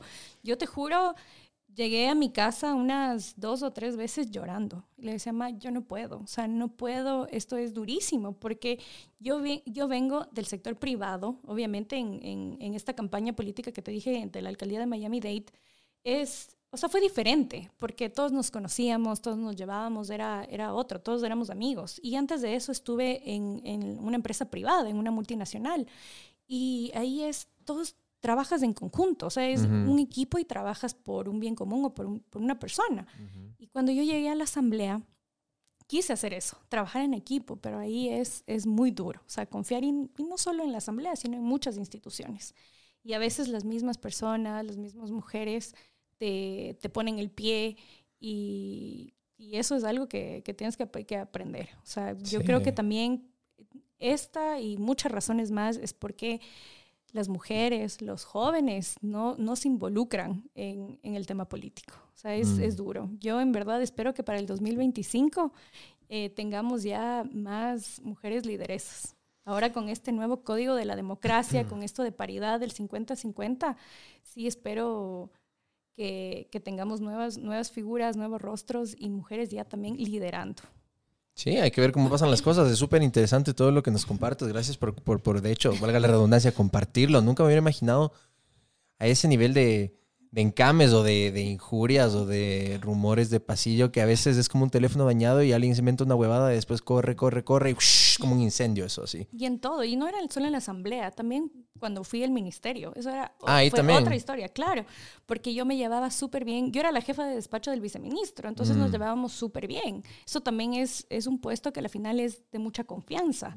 Entonces todo el mundo decía, no, de ley tienen algo, de ley esto, de ley por eso eh, después fui directora, o sea, en verdad uno no ve las capacidades. Y ahora que eres vicepresidenta, puta, ¿qué no dirán? pucha, ¿con quién? ¿A quién le deberá los favores? a, quién, le debe? Sí, entonces es súper duro, para una mujer es súper duro. Tienes que ser muy fuerte. Mm. Eh, lo, que, lo que te toca, toda esa madurez política.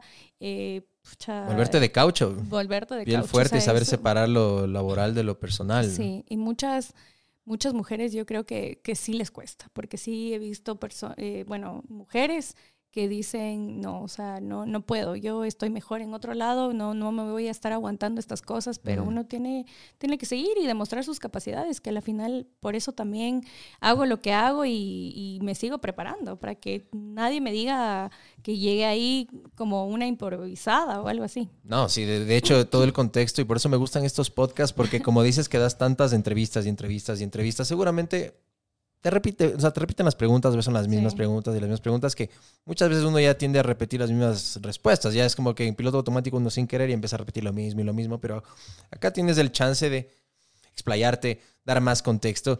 Y lo que más ha salido es todas estas cosas que haces, las 4.000 facetas que tienes. Entonces yo creo que no puede caberle dudas a nadie que eres una mujer preparada y que si estás donde estás es porque te lo has ganado a pulso.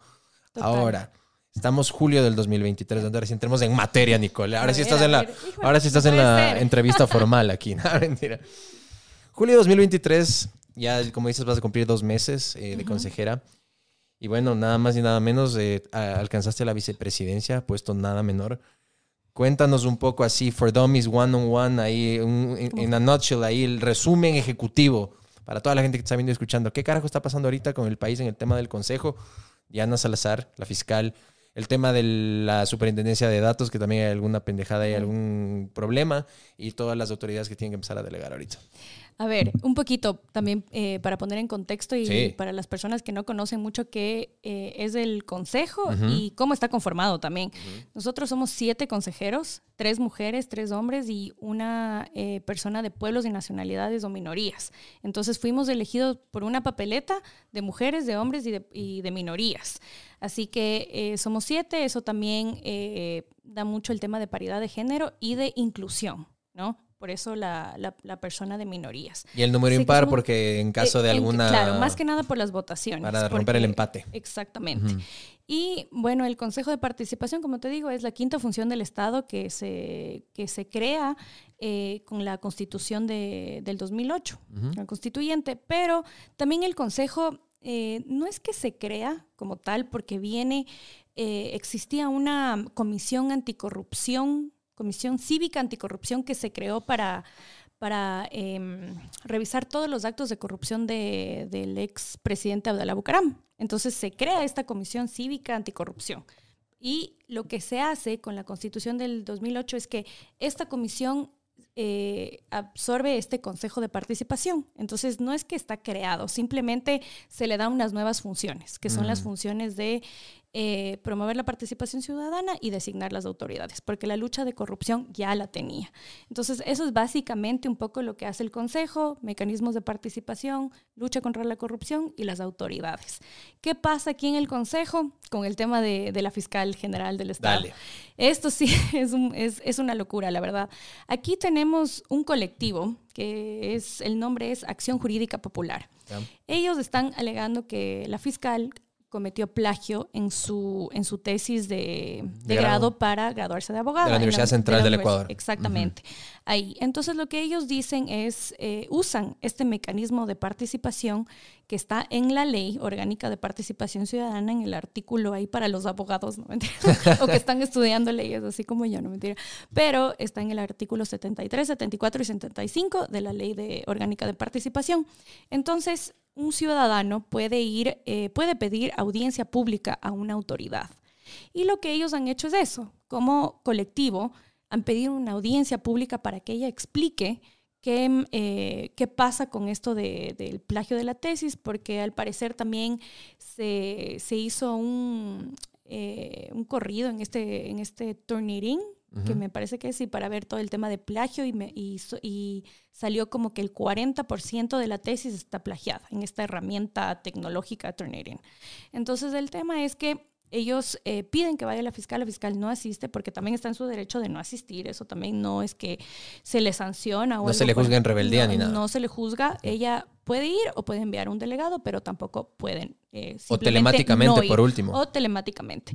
Entonces, lo que ellos nos piden es eh, hacer uso de las instalaciones del, del pleno del consejo de, de, o sea, bueno, del edificio. Entonces, lo que nosotros decimos es eso, apoyarles con el espacio físico para recibir a la fiscal. La fiscal no fue. Obviamente, ellos lo que hacen es poner una denuncia porque no fue y porque también han encontrado nuevos indicios de plagio de tesis.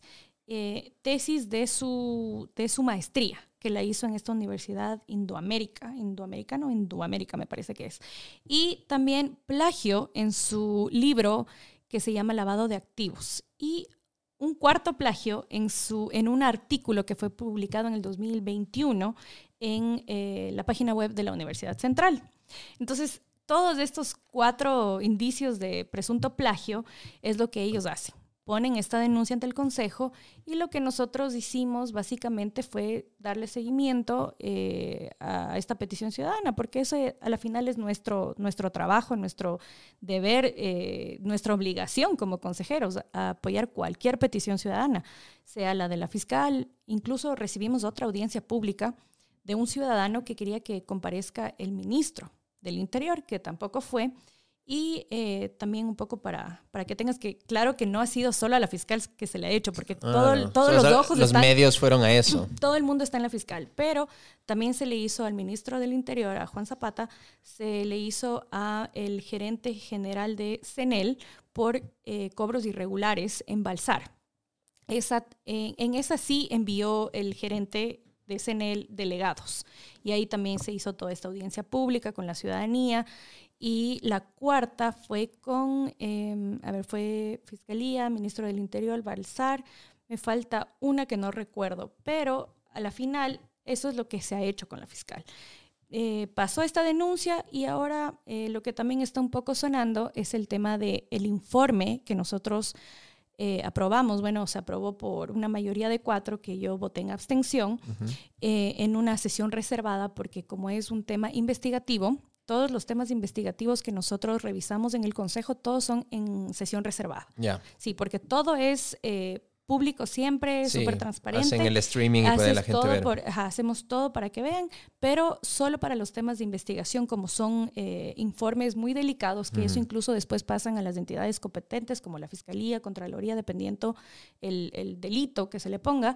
Em, lo que hicimos fue eso, se aprobó, se aprobó el informe y eh, ahora eh, entiendo fue a Fiscalía por el tema de tráfico de influencias, asociación ilícita, fue a Contraloría también, y fue a algunas organizaciones, fue también al, al Senadi por el tema de, propiedad intelectual, porque en, el, porque en uno de los, de los plagios del artículo está, al parecer, presuntamente, se, eh, la fiscal ha hecho uso de, de un artículo de otra persona, entonces también se envía al Senadi por el tema de propiedad intelectual y algunos organismos internacionales. Entonces eso es básicamente lo que ha pasado y yo hoy como... Eh, no sé si escuchaste un poco de mi entrevista, pero lo que decía... Hoy en la mañana en Café La Posta. En Café La Posta, sí. Yo decía un poco de, de, de, por qué me abstuve. Y el tema es que para mi parecer, ese informe no estaba, em, no tenía los suficientes insumos técnicos. Entonces creo que si se hubiera puesto todos estos insumos que hacían falta en ese informe, hubiera sido incluso un mejor, eh, un mejor documento para enviarlo a las entidades competentes. Entonces, esa fue también un poco la razón de mi abstención. Mm, y, a la final eso, eso fue lo que pasó. Ahora ya eso salió del Consejo. Las autoridades, eh, las instituciones competentes en cuanto a delitos penales son las que están encargadas y ya Fiscalía decidirá, en este caso, al ser eh, un delito en contra de la fiscal general, el que tiene que hacerse cargo es el fiscal subrogante, el, el fiscal Tuainga, Wilson Tuainga, Tuainga. Entonces él tendrá que hacerse cargo de eso y ver si es que de verdad existen indicios o no de responsabilidad. Y aquí lo que la gente se estará preguntando es, ustedes como consejo, ¿qué tipo de sanción pueden poner? No, obviamente no penal, pero alguna administrativa o esto, como dices, ya depende netamente de la fiscalía. Claro, esto ya depende netamente de las entidades competentes. Nosotros no tenemos ninguna competencia sancionadora, para nada. O sea, eso sí tenemos clarísimo las competencias, porque eso también se escuchado mucho en los medios que nos estamos arrogando funciones y no simplemente es dar respuesta a un pedido ciudadano, porque ese, eso también, si no lo hacemos, es también incumplir en funciones. y, y, como te digo, o sea, al menos en el tema de denuncias, que es lo que yo mencionaba ahora, que en el artículo 277 del Código Orgánico Integral Penal, el tema de omisión de denuncias también puede ser sanción para nosotros como autoridades. Así que lo que hemos hecho es todo apegado a la ley, hemos enviado todos los informes, pero este informe es netamente administrativo, no jurisdiccional, no vinculante. Entonces, ahora hay que esperar a ver qué es lo que deciden las instituciones, pero eso ya de nuestro lado ha salido, se ha dado trámite, así como se daría trámite a cualquier otra, otra, otra denuncia.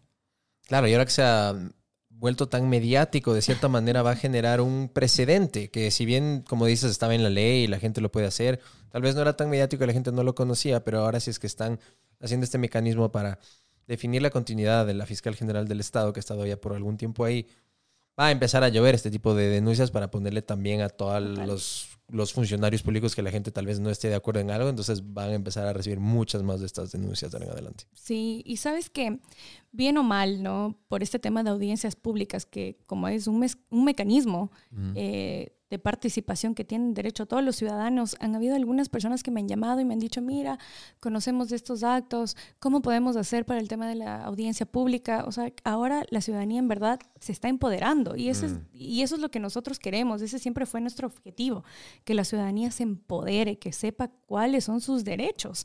Antes de esto nadie sabía que era una audiencia pública o que tenías el derecho a hacerlo, pero bueno, por otro lado también la autoridad puede simplemente no asistir.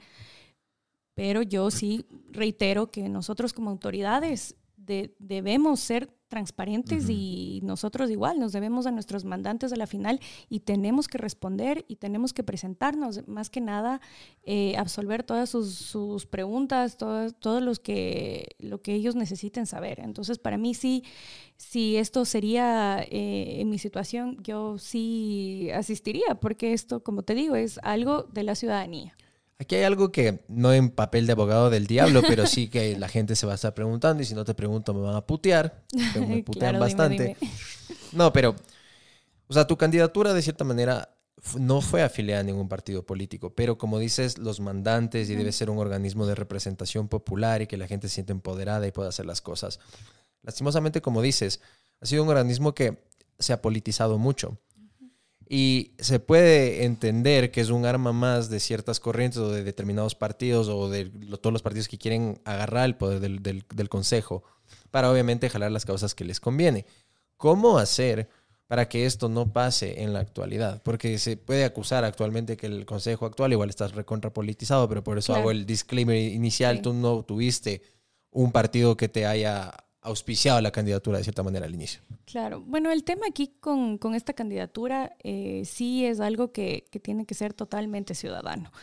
Em, aquí nosotros, todos los consejeros, pasamos por unos procesos súper súper rigurosos en muchos filtros ante el Consejo Nacional Electoral, procesos de impugnaciones ante el Tribunal Contencioso Electoral y sí hubieron algunas denuncias, entiendo ahora igual con, mis compañeros también, que, tres de ellos están con todo este tema, bueno, uno por, por ahora está con todo este tema de, de haber sido auspiciado por un partido político. Y em, a la final aquí las, las entidades competentes son las que tienen que, ver si es que en verdad se cometió una infracción o no y pues sancionar con todo, con todo el peso de la ley.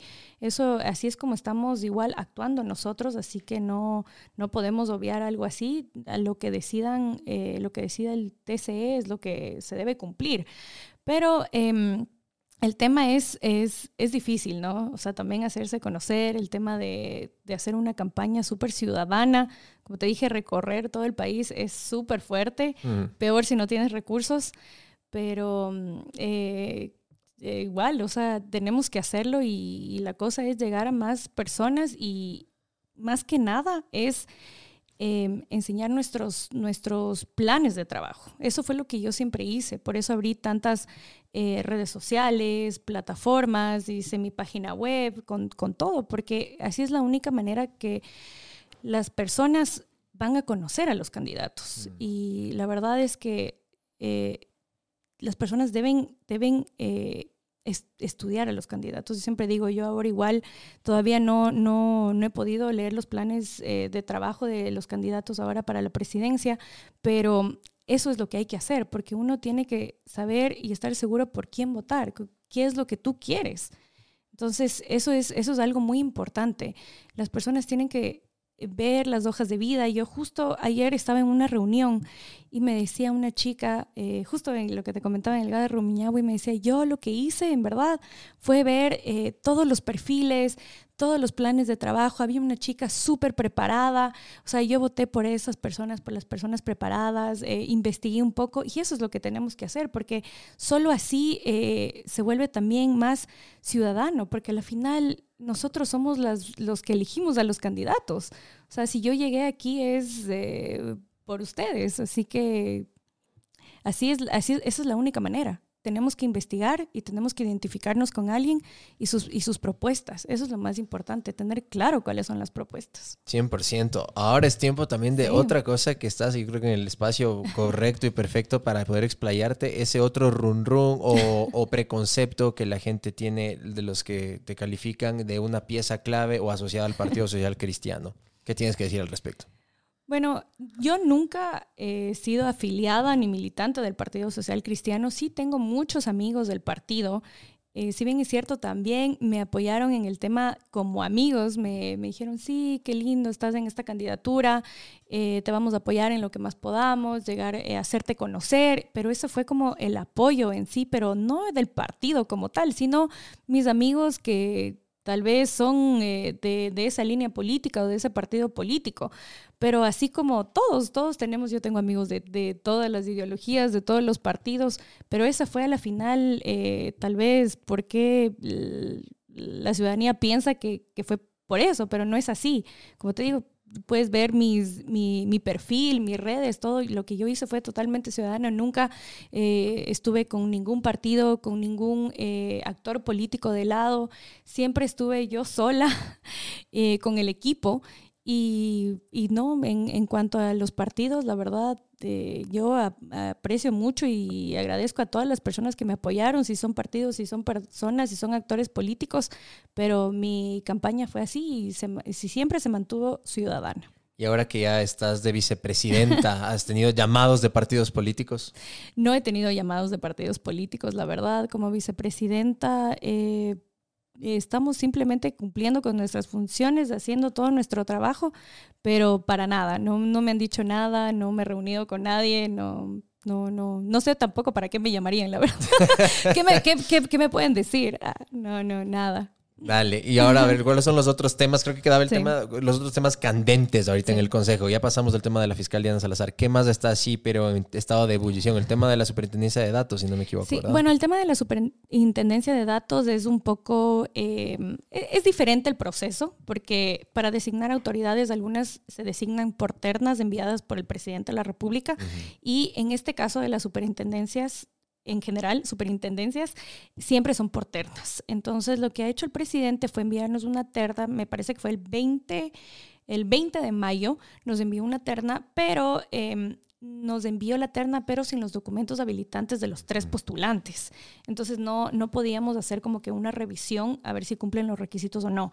Lo que hicimos como consejo fue eh, pedirle eh, que nos vuelva a enviar con todos los documentos habilitantes y el proceso que sigue es conformar esta comisión técnica para que revisen si los tres candidatos cumplen o no con el perfil. Si no, eh, pues se vuelve, se envía un oficio otra vez a la presidencia para que envíe una nueva terna con personas que sí cumplan los requisitos. Mm. Eso todavía está analizando la comisión, pero eh, ese es más o menos el estado de, esa terna, de esa superintendencia. El más fuerte que creo que también está todo el mundo es el tema de Contralor. Mm. Eso es otra, otra cosa que candente. Delicado. Súper delicado. Em, el, tema de Contralor también es, es, una locura, ¿no? Nosotros llegamos y nos llegamos y teníamos esta sentencia de, de una jueza, eh, de una jueza de Rumiñahui, en donde nos decía que tenemos que volver a, al estado de fase de admisibilidad o de verificación de requisitos mm. del concurso de méritos de oposición. O sea, aquí es, es, un poco complicado porque cómo funciona el concurso de méritos de oposición, ¿no? Tú tienes unas, tienes fases.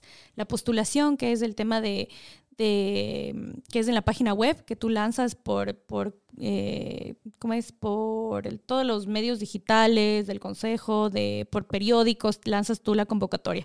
La, la, ciudadanía participa, se postula y después la siguiente fase es la etapa de méritos de oposición.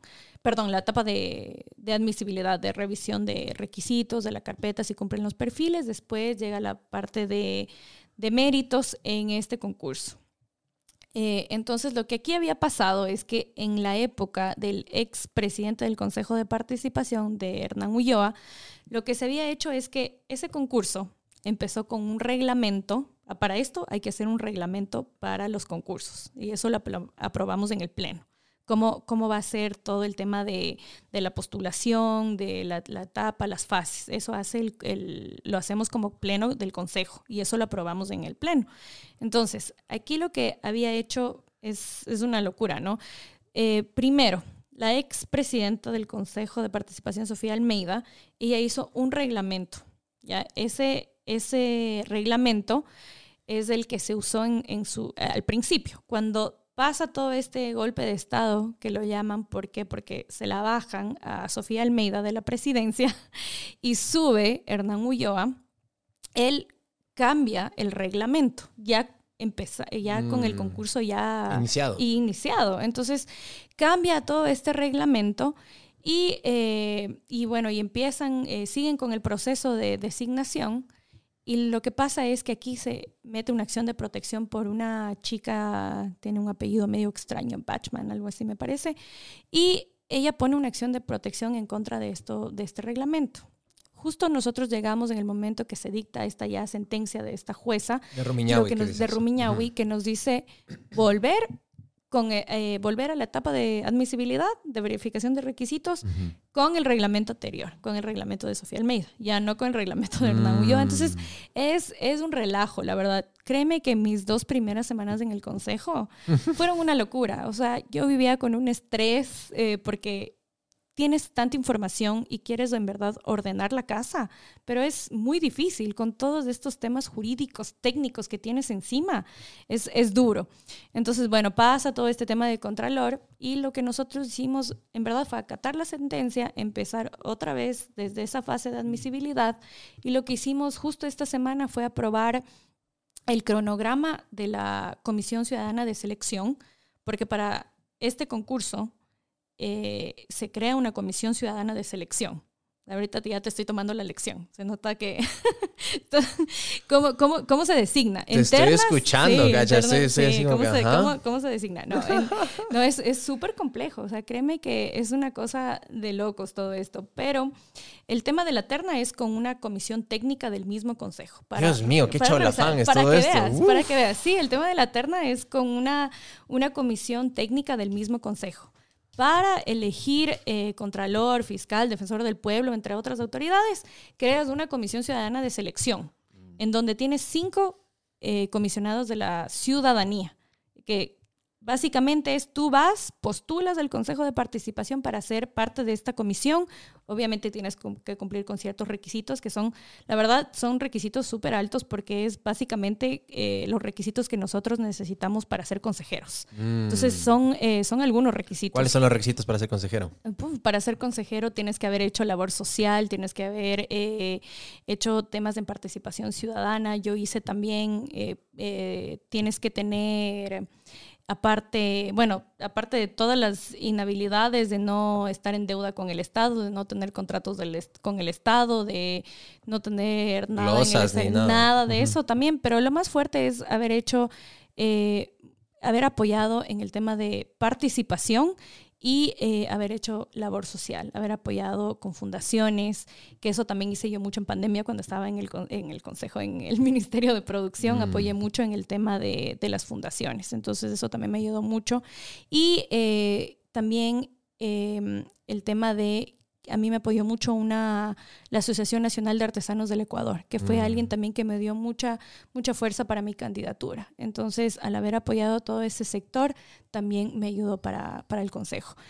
Entonces sí es un poco, un poco complejo. Tú cuando postulas de, de cientos de personas, porque me parece que para el Contralor hubieron más de 100, 200 postulantes, Sí, para ser comisionados, que solo quedan cinco. Entonces son cinco ciudadanos y son cinco, em, es un delegado por cada función del Estado. Asamblea, ejecutivo, eh, judicial, el electoral. CNE también mete uno. Electoral también mete uno el CNE y eh, la función de transparencia, que es también la que nos rige a nosotros como consejo. Entonces son 10 en total y ellos son los que se encargan de revisar todas las carpetas de los postulantes. Así que no somos nosotros. Eso también que quede clarísimo, porque todo el mundo piensa y dice, no, eh, ustedes, o sea, ustedes hacen todo, ustedes ahí meten mano. No, porque eso en verdad hace la comisión. Por eso yo hoy en la posta decía, para mí es muy importante saber todo lo que está pasando. Eh, ahora que tenemos todo este, este tema de, del CNE, que hay algunos candidatos que han subido de, puntaje y otros los han dejado en lo mismo, otros les han bajado. Entonces es muy importante saber qué es lo que está pasando y el por qué algunos subieron de puntos y algunos no. Porque al final ellos son los que nos envían los mejores puntuados y nosotros somos los que designamos. O sea, nos tenemos que, tenemos que confiar en la comisión. O sea, no, y tampoco, tampoco es así. Tenemos que tener claro que son las mejores carpetas, los mejores perfiles para estar a cargo de una institución como el CNE, como la Contraloría, que son el CNE una, una, un poder del Estado a la final. Entonces, bueno, con toda esta locura de la Comisión Ciudadana, ellos son los que revisan. Así que lo que, lo que, se, han, lo que se ha hecho es que, que, ellos vuelvan a revisar las carpetas en el tema de Contralor y eh, la comisión lo que nos ha hecho es decir, ok, revisadas las carpetas, hay 103 postulantes para ser Contralor o Contralora, así que hay 103 eh, y eh, hemos culminado con la fase de, admisibilidad, ahora sí nos toca em, escrutinio público, ¿no? que son todas las impugnaciones y eh, ahora lo que viene es, em, lo que viene ahora es el tema del cronograma. También nos enviaron un cronograma y eso fue lo que nosotros también aprobamos, que pase la siguiente fase y el cronograma. Y el cronograma dice que Dios mediante, el 10 de octubre, a más tardar el 15 de octubre, ya podamos tener un nuevo Contralor o Contralora. Así que eso es algo que la verdad nos urge. Creo que todo el país está expectante de, de, de, eso. Ese es el concurso más avanzado que tenemos por ahora y eso es algo que se lo debemos también a la ciudadanía. Así que por ese lado estamos haciendo todo lo posible para tener el mejor candidato o candidata. Y así es como avanza ese concurso de, de Contralor. Madre Pero, mía. Es, claro, y ese es de ese, con ese reglamento. Y que también la jueza lo que hizo, y que eso es algo que, que es muy importante también, lo que dispuso es un punto por paridad de género. Así que mm. también ahora esas, esas carpetas tienen que tener un punto más por paridad de género. Y ahora con el otro que está el CNE, que también es el más eh, esperado, Quieren ya que se vaya Dianita a su casa. Quieren, sí, la verdad es que han estado también ya algún tiempo eh, prorrogados en funciones, así que mm. eh, también están esperando mucho el tema de, la renovación parcial del Consejo Nacional Electoral. Ese es también ese está en cero, ese está en pañales, ¿no? No, ese, ese ya está en la fase de méritos. La verdad, ese mm. también ya pasó la, revisión, que es lo que te digo. ¿Cuántos postulantes hubo para el CNE? En ese están 160, me parece que son, sí son algunos, sí, en Contralor son 103 y creo que son 118 en el, en el tema del CNE, porque si hubieron 167 me parece que quedaron 118. Ajá. Esos son para el CNE. Entonces sí es, es, es una locura. Pero ese también es súper raro. ¿Por qué? Porque recordemos que en cambio ese está con otro reglamento porque el de mm. Contralor está con el reglamento con el que empezó y este está con el reglamento, eh, con otro reglamento que fue diferente al de, al de Contralor. Así que en este es la fase de, de, revisión de requisitos y después toca la fase de, de méritos, después toca la fase de oposición, que es la prueba escrita, la prueba oral y en cambio en el otro no hay prueba oral. O sea, es, es todo un meollo, es en verdad, es una cosa loca. Ya, ahora ya sabes por qué mi estrés. Fue madre. sí, es bastante información. Oye, pero qué nivel de retentiva la tuya. Te acabas de mandar un monólogo de unos 10, 15 minutos de todo el orden del proceso. Estoy, pero anonanado, no, como se dice. No, la verdad es que me he metido muchísimo porque no, esto no es lo más importante, pero sí es algo que se le debe a la ciudadanía. Mm. Yo, como les digo a los consejeros y a las consejeras, nuestro hito debe ser ya, o sea, tener un nuevo contralor o contralora y tener ya esta renovación parcial también lista para una vez que una vez que se acabe todo este proceso electoral, porque recordemos que mientras estamos en elecciones, aquí el que manda es el CNE. Así que si nosotros elegimos a alguien igual, no, ellos no se pueden posesionar, no los podemos designar porque ahora en campaña aquí el, va, el CNE va por encima de todos. Entonces sí, sí es fuerte. Y aparte recordemos que tampoco tenemos una asamblea. Nosotros designamos, nosotros designamos la autoridad. Digamos que mañana ya es, eh, ya tenemos el candidato a Contralor o Contralora. Entonces le designamos, decimos, sí, sí, esta persona es, pero no podemos posicionarle porque la asamblea es el que posesiona. Posesiona la asamblea y después él sí ya empieza funciones. Entonces es una locura. ¡Qué desastre!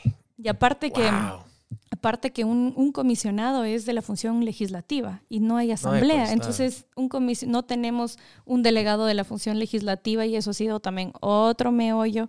Hemos tenido que pedir al Ministerio de Trabajo que nos envíe la lista de todos los funcionarios de carrera que están en, en la asamblea para nosotros hacer un sorteo y que esa persona vaya como delegado de la función. Son poquitos, son como 60 o algo así, ¿no? La verdad no tengo idea, porque todavía no nos ha contestado el ministerio, Mm. el, sí, el Ministerio de Trabajo no nos ha contestado. Pero aparte, claro, de los funcionarios de la asamblea, de los que no eran servicios provisionales, vocacionales y que eran con nombramiento, eran como 50, 60, son un número Sí, bajísimo. Sí, creo que eso salió en las noticias, ¿no? Que son como, sí, creo que son menos de 50, 67, ¿no era? Sí, 70 Por ahí, máximo. Era un número, pero era, era dos dígitos, o sea, no, no era Sí, algo no, era, no, era, no bajísimo. muchos. Oye, qué locura, pero escuchando todo esto, hay algo Te que quedas loco.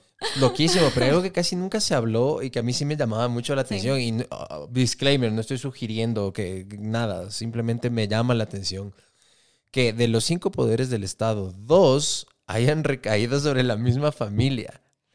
Saquicela, Claro. Asamblea Ah, sí, y, y- Corte y Nacional. Y decía, Dios mío, es la familia con más poder en el país y nadie dice nada. Imagínate, no, eso ¿Cacha? también es una locura. Sí, necesitamos tener más familia. Necesito que mi familia también ya se meta al tema político. ¿Quieres meter a los Bonifaz en la política a todos? Los Bonifaz, a los López. Que No. López somos más, porque Bonifaz somos muy poquitos, la verdad, no. Creo que ¿De dónde viene Bonifaz? La verdad, no, no tengo idea, pero todo el mundo siempre que, siempre que voy a territorio me dicen, oye, eres de Cayambe, eres de los Bonifaz de Cayambe. Creo que hubo un alcalde que fue mucho tiempo ahí, alcalde de Ya. Cayambe, y siempre me dice. Después también conocí a una persona que en verdad es la segunda persona que conozco en toda mi vida, que tiene mi apellido, y, y él es de Riobamba. Mm. Entonces me dice que en Chimborazo sí hay un- algunos Bonifaz por ahí, regados. Pero no, no, no hay muchos. La verdad no, no somos muchos Bonifaz, así que me tocará decirles a los López que, que se pongan pilas. Eso. Saquen la cara, carajo. que saquen la cara, claro. Oye, vamos ya para entrar en la, en la recta final de Sí. esta charla Sí, con y- pero otros. te comento también Sí, eh, sí. eh, lo- el último, porque este también es súper importante, que nos dice la... Siempre la- las personas nos dicen, ay, ¿qué pasa con el defensor público? ¿Qué pasa con el de- defensor del pueblo? Ya tantos años. Eh, tenemos el otro concurso que es el defensor público y ese también es una locura que te vas a caer y vas a ¿Por decir qué? plop para atrás cuando te cuente, en cambio, ¿qué pasó con esa... ¿Qué pasó? Verás, aquí lo que nosotros eh, llegamos fue a posesionar a los suplentes de la nueva comisión. A ver, ¿qué, ¿qué es lo que pasó en el anterior consejo, los salientes, antes de que nosotros entremos? Pasa que en esta comisión se denuncian un montón de act- actos de corrupción. Entonces, en esta comisión ciudadana, en los cinco, eh, se empieza a investigar porque llegan todas estas denuncias y, oh, sucede que tres de ellos eh, justo, o sea, tienen no sé cómo, pero un mismo certificado como que de la misma fundación que hicieron labor social ahí o que trabajaron ahí. Imagínate. Entonces uno va atando cabos y llegan todas esas, denuncias. Fue, fue terrible. O sea, y, y- y qué pena porque eran unas, unas fundaciones como algo de, de, de hermanos ni sé qué, virgencita ni sé qué. O sea, cosas así, a ese nivel. Y, y te digo, fue súper fuerte porque esto fue todo un tema en donde fue hasta un asambleísta a exponer todos estos indicios eh, de, que se hallaron en, en el tema de, de la comisión. Entonces, lo que hizo el anterior consejo fue bajarse, destituirles a toda la comisión. Y lo que nosotros llegamos fue a posesionar, bueno, a designar a los suplentes de la comisión. Entonces, ese concurso también está, eh, está eh, bueno, va a avanzar, pero eso es lo que pasa en ese concurso, porque también muchas personas me han preguntado qué está pasando en la Defensoría Pública. ¿Ya los posicionaron? Sí, ya los hemos posicionado, pero todavía no nos envían las funciones del Estado, no nos envían una, eh, su delegado. Entonces eso también es una locura. También se, también se necesita mucho el tema, esa, esa voluntad política que yo también digo, ¿no? Porque dicen, dicen mucho que, que, que el Consejo no hace nada y esto, pero a la hora de la hora tampoco nos están apoyando en cosas y nos están frenando. Dios mío. O sea, solo Así que mira toda esta locura. En dos meses. Eh, Eso en dos meses, para que Jue veas. madre. Y eso es una de las cositas que hemos hecho. O sea, hay todo lo que venimos haciendo en territorio. Hemos ya, imagínate, vamos a firmar, el día de mañana yo voy a firmar un convenio con, con el GAD de Durán, con Luis Chonillo. El, eh, firmamos hace dos semanas un... Mi madre, ¿no fue el que lo quisieron asesinar el primer día? Sí, ya regresó al país. Ya regresó al país. Eh, la verdad, él está haciendo, está sesionando por Zoom. Él no ah. va al, al GAT. Eso, eso me decían. Eh, entonces, sí, súper complicado. Mañana va a estar en el consejo. Yo, la verdad, no sabía cómo estaba, o sea, qué tan fuerte estaba el, tema de, Durán. Y yo dije, no, sería muy lindo estar en, el GAD de Durán, ir a firmar allá. Y me dicen, no, estás loca. Esto es, esto está terrible. O sea, la delincuencia, todo lo que está pasando. Así que sí nos han pedido que, se firme en el consejo. Mm. Mañana voy a estar justo, el presidente Vera va a estar en Guayaquil, así que yo voy a ser la persona que firma. Va a estar como delegada. Eso también va a ser un acto súper lindo porque eh, de lo que pude hablar con él, es una persona que también promueve mucho el tema de, la participación, quiere, quiere hacer muchísimo por el GAD, una persona también joven, nueva, y, eso es lo que, lo que a mí me encanta, que, nuevas, nuevas figuras estén en, estos espacios y creo mm. que al menos en el consejo los siete somos, todos somos jóvenes y venimos con tantas ideas y con tantas ganas de hacer tantas cosas, como, como uno dice, vienes con todas esas ganas de devorarte el mundo. Y, y así, así me siento, o sea, en verdad, a veces me siento muy impotente porque quiero hacer más, pero no se puede. Y, así lo veo. Entonces, sí, sí me gusta todas estas iniciativas que se están haciendo también de los GATS. Esperemos se replique a nivel nacional y, otros GATS se sumen también a estos convenios para seguir, eh, más que nada, eh, haciéndole conocer a la ciudadanía qué es el Consejo, cuáles son los mecanismos, cuáles son sus derechos. Así que eso también también es algo que, que, va a pasar mañana y que seguimos trabajando. Nosotros, la verdad, no hemos parado. Incluso sábado, domingo, a veces vamos a territorio. Estuvimos en Cangao la anterior semana eh, festejando un Inti Raimi. O sea, no es una locura. Por eso te digo, o sea, las personas nos dicen, no, que, que, que no hacen nada y no es así. Parece que comunicar también lo que se hace, por eso te veo también muy activa, como que sí, yo, yo eso es lo que eso es lo que yo trato de hacer porque comunicando es la única forma que, o sea, que llegas a más personas. Y como dijiste de tu propio peculio también muchas veces, para tener que comunicar las cosas que estás haciendo y, estar en territorio y moverte y esto y lo otro, muchas veces te toca a ti. Y, y, no solo yo, la verdad, mi, todos mis compañeros están haciendo lo mismo y ese es nuestro objetivo estar en territorio, hacernos, hacer conocer el Consejo, eh, lo que hace el Consejo y, eso es algo que lo tenemos clarísimo, lo que queremos hacer, llevar ese Consejo a territorio. Nosotros decimos, no somos consejeros de escritorio, sino de territorio. Esa es nuestra, nuestra frase. el próximo año van a ser las sabatinas entonces del Consejo, así, cambiando ciudades.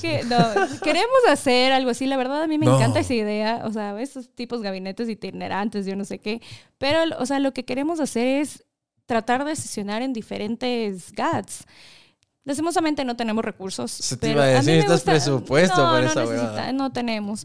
Pero eh, queremos apoyarnos mucho con los GATS para que nos ayuden. Pero sería súper interesante em, tener esto, pero es más que nada eh, de muy aparte de Sabatina y eso. el tema es que, que, se conozca el consejo, porque en verdad no se conoce. O sea, te digo, eh, yo que estaba ayer en, en el gas de Rumiñao y la gente me decía, eh, gracias, gracias en verdad por estar aquí. Es la primera vez que alguien del Consejo de Participación de, este, de esa institución tan importante que tenemos, que es un poder del Estado, o sea, yo me sentía así, decía, wow, o sea, en verdad, la gente de Rumiñahui es súper empoderada y eso, qué lindo ver eso, o sea, y, te digo, me encanta y cuando veo eso es como que me da más emoción y como que te da más ganas de, seguir trabajando y por eso quiero, y, no solo yo, sino todos hacer este territorio. Wow, y como te decía, dos meses, te quedan 46, así que Sí, yo creo que ya el primer año voy a estar ahí. Dios mío, qué locura. A ver, vamos a hacer una pregunta. ahora estamos en modo entrevista laboral. Dale. Nada, mentira. ¿Cómo te, ¿Cómo te proyectas? ¿Cómo te visualizas? ¿Qué va a ser de la vida de Nicole Bonifaz de aquí en 5, en 10 años? ¿Cómo te ves? La verdad, todavía em, no lo veo tan claro. Sigo, a mí, a mí me encanta el consejo, como tú me ves, o sea, yo soy súper apasionada cuando hablo del consejo porque es una institución, sí, la verdad es una institución que, que, en estos dos meses le he llegado a tener tanto cariño porque he podido... Eh, eh, conectar y estar con, tantas personas y solo verlas, en verdad, como que que se quieren empoderar, que quieren hacer uso de, de estas vedurías. Hoy estaba con, con eh, estas chicas jovencitas, y eso fue lo que me encantó, que quieren empezar a hacer estas vedurías en temas ambientales, en ordenanzas eh, municipales, o sea, todas estas cosas. Y a mí, te juro, yo soy súper sentimental también, eso es otro, otra que tal vez no sabías de mí, pero sí, lloraba, creo, de ver eso, no, pero en verdad es algo súper lindo. Y para mí, eh, ser mujer, joven en este tema político, yo les digo, por, Dios, en verdad, empoderes, en, em, aprendan, participen, porque eh, eso, eso es lo lindo de esto. O sea, uno empieza, yo nunca, yo nunca pensé eh, estar de candidata para esto. Como te digo, sí, obviamente me gusta mucho la asamblea, pero en un momento tampoco me gustó la política. Y mis primeras, mi, mi, mi primer trabajo fue lo que me gustó y, me abrió y el sector público. Y hay mucha gente que odia el sector público y dice, dice, no, ¿para qué? Es lo peor, eh, trabajar en el gobierno. O sea, también depende, ¿no? Creo que hay un término pipón. sí, que, que, dicen que no hacen nada, no, en verdad. O que vas solo para calentar el puesto. Y no, la verdad es, también depende, creo, mucho de, de dónde estés y qué es lo que tú llegues a hacer. Porque mm. yo pude haber sido subsecretaria, directora, lo que sea, y no haber hecho nada. O sea, como tú dices, y quedarme ahí. Pero tú llegas y ves a, a todas las personas y todo lo que puedes hacer y es algo que en verdad a ti te llena. Y eso es algo que te mueve. Así que, no sé, a mí me encanta tanto el consejo que, no sé, puedo tal vez pensar en volver a reelegirme. Por eso te digo, es tan incierto que todavía no sé. Vea eso, o sea, Primicia. Eh, no, en verdad, en verdad. es, es, algo que, que todavía no, no, no le he pensado. Me gusta la asamblea. Puede ser una opción por todo lo que puedes hacer en la asamblea en el tema de leyes. Incluso yo estoy trabajando ahí en un parque voy a entregar a la asamblea, porque nuestra competencia tampoco es reformar o sea, Entre las 5.000 cosas que estás haciendo, aparte de Hobbit, estás haciendo un proyecto de Bueno, pero es que no lo hago yo, eso lo hacemos en un equipo también. Eso lo hacemos con el equipo. Entonces, eh, son todas estas cosas que al final no sé qué pasa en cinco años. Empecé en esto, empecé con otra proyección y ahora de asamblea, ahora soy consejera y, mm, pero el tema de, de, servir, eso es lo que a mí me mueve, eso me gusta. Pero no sé, ¿qué, qué puede pasar? Y el objetivo máximo, así, ¿cuál es tu sueño a nivel profesional político top? ¿Qué es lo que más aspiras? ¿Presidencia de la República o qué quisieras en un futuro? La verdad creo que eh, siempre uno tiene eso de, de llegar a ser presidente del Ecuador, ¿no? Todavía, presidenta en mi caso, pero creo que todavía no, no llego a, ese nivel. Porque... Claro, no digo ahora, pero digo en un futuro. Lo que pasa es que yo sí soy así, súper... Hasta por edad tampoco puedes ahorita, así que... Sí, pero más que nada es porque yo sí soy una de las personas que, que piensa que uno se tiene que preparar para asumir un cargo. Y eso es lo que yo también he venido haciendo. Creo que también... Eh, es estar en un cargo en donde no puedas, en donde no estés preparado, también es una irresponsabilidad de tu parte. Entonces, sí quiero prepararme y en un momento en que ya esté un poco también más eh, fogueada de todos estos temas, de todo el tema político, porque como te digo, empecé en, en otras áreas y ahora estoy en este cargo como autoridad, es, es algo muy nuevo para mí. Y, y también hay muchos sacrificios de por medio, así que tienes que ser una persona muy fuerte. Como mujer es aún más difícil. Yo porque no tengo hijos. Tengo dos perrijos, pero aún así me, me, cuesta porque llegas a la casa, o sea, si no tuviera alguien que, que me ayude como mi mamá, o sea, es duro. Y, y, peor a veces para otras mujeres cuando eres madre soltera. O sea, son tantas cosas que no sé si en cinco años, no sé, tal vez pareja, tal vez con alguien, no, no sé, no me veo, pero lo, lo, que sí quiero es seguir creciendo, seguir sirviendo, seguir haciendo esto que me gusta y esperemos eh, poder dejar una, una, huella.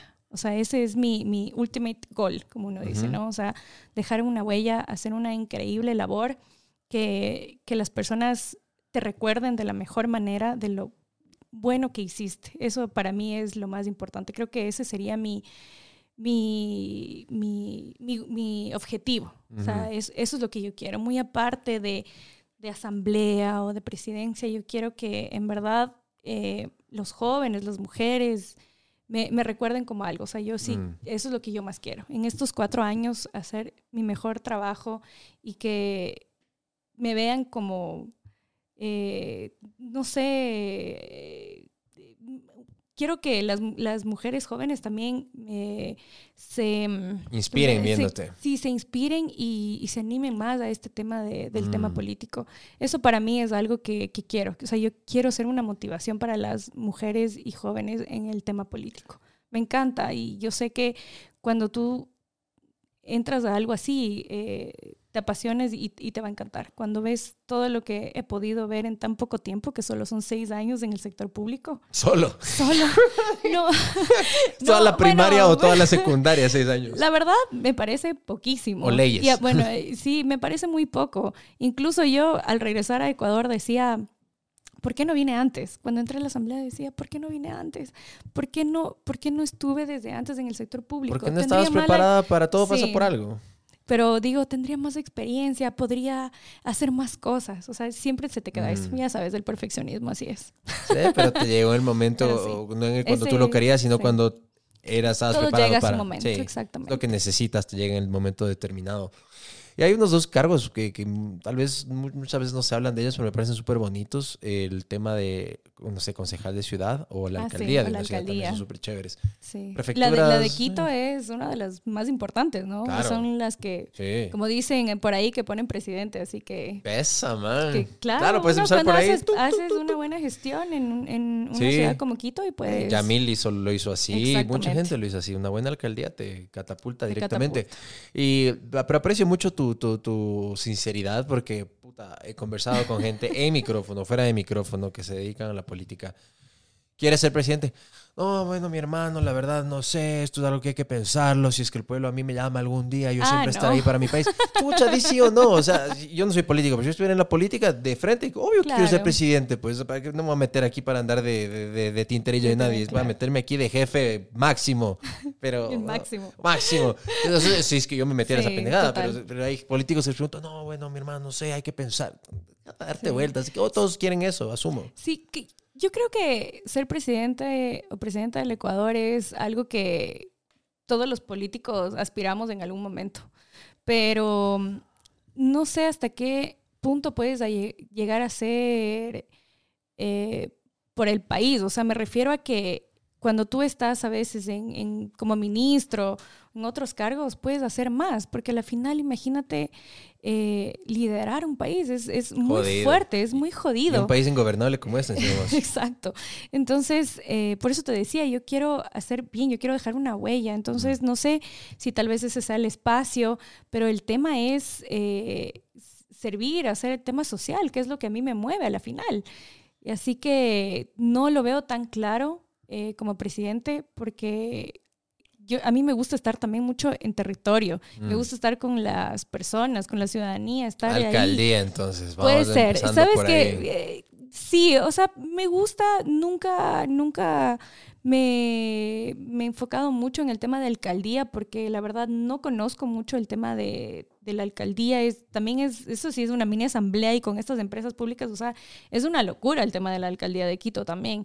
Pero mm, sí me gustaría trabajar ahí para conocer, para saber cómo es. Sí, puede ser una opción. Y otra, verdad. y otra carrera a tu, a tu wishlist, así vas como, como en- hay, gente que en Amazon compra cosas, nos andas poniendo en el carrito, en cambio carreras, de lo que hoy maestrías, la siguiente administración pública, entonces si ya quieres la La- alcaldía. Sí, sí momento. la verdad es que antes de seguir esta maestría en Derechos Humanos, eh, yo estaba buscando algo en administración pública, políticas públicas, algo en, en el tema público. Pero justo mm, me acuerdo, creo que era en la UES, que tenían algo en el tema en administración pública, Chévere. pero era, era presencial, es presencial, así que ya para mí un poco también Mm. complicado estar en Guayaquil, entonces por eso no lo hice. Y también había una oportunidad en la Ecotec, que también Ujú. es en Guayaquil, Ujú.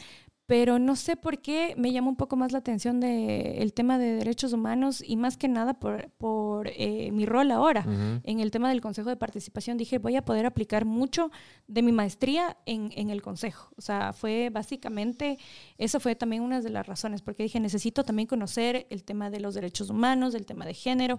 Me estoy enfocando mucho también en el tema de género, estoy con algunas propuestas de mujeres. Eh, más que nada en el tema de las vedurías. Se necesita ahora sí, debe haber una cuota de género en las vedurías ciudadanas, tiene que haber paridad, eso también, así como, como eh, tiene que ser, bueno, en el caso de las vedurías es coordinador, subcoordinador y secretario, así que tiene que ser subcoordinador y coordinador, mujer-hombre, mm.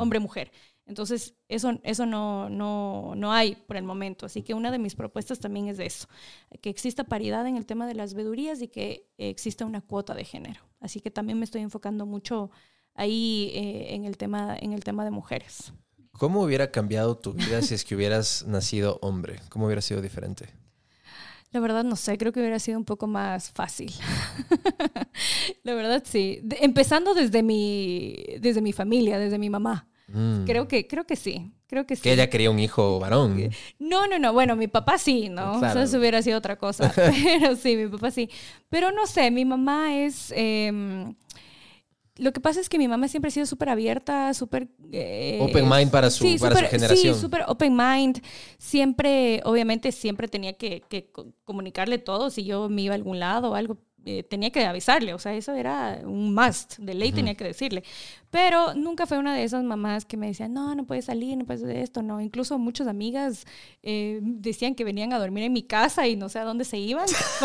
o a veces venían conmigo, mis amigas, sí, ahorita están que Les tiran a la hoguera a las amigas en el podcast. No, verdad, en verdad, porque mi mamá era súper relajada, entonces yo siento que conmigo, por ser mujer es como que más fuerte, pero yo sí, yo sí sé que, en un hombre y aparte siempre veo que las, los hombres son como más apegados a las mamás, como que mm. tienen eso, no sé, y, y las mujeres siempre a los papás, como, son, como que son los primeros amores.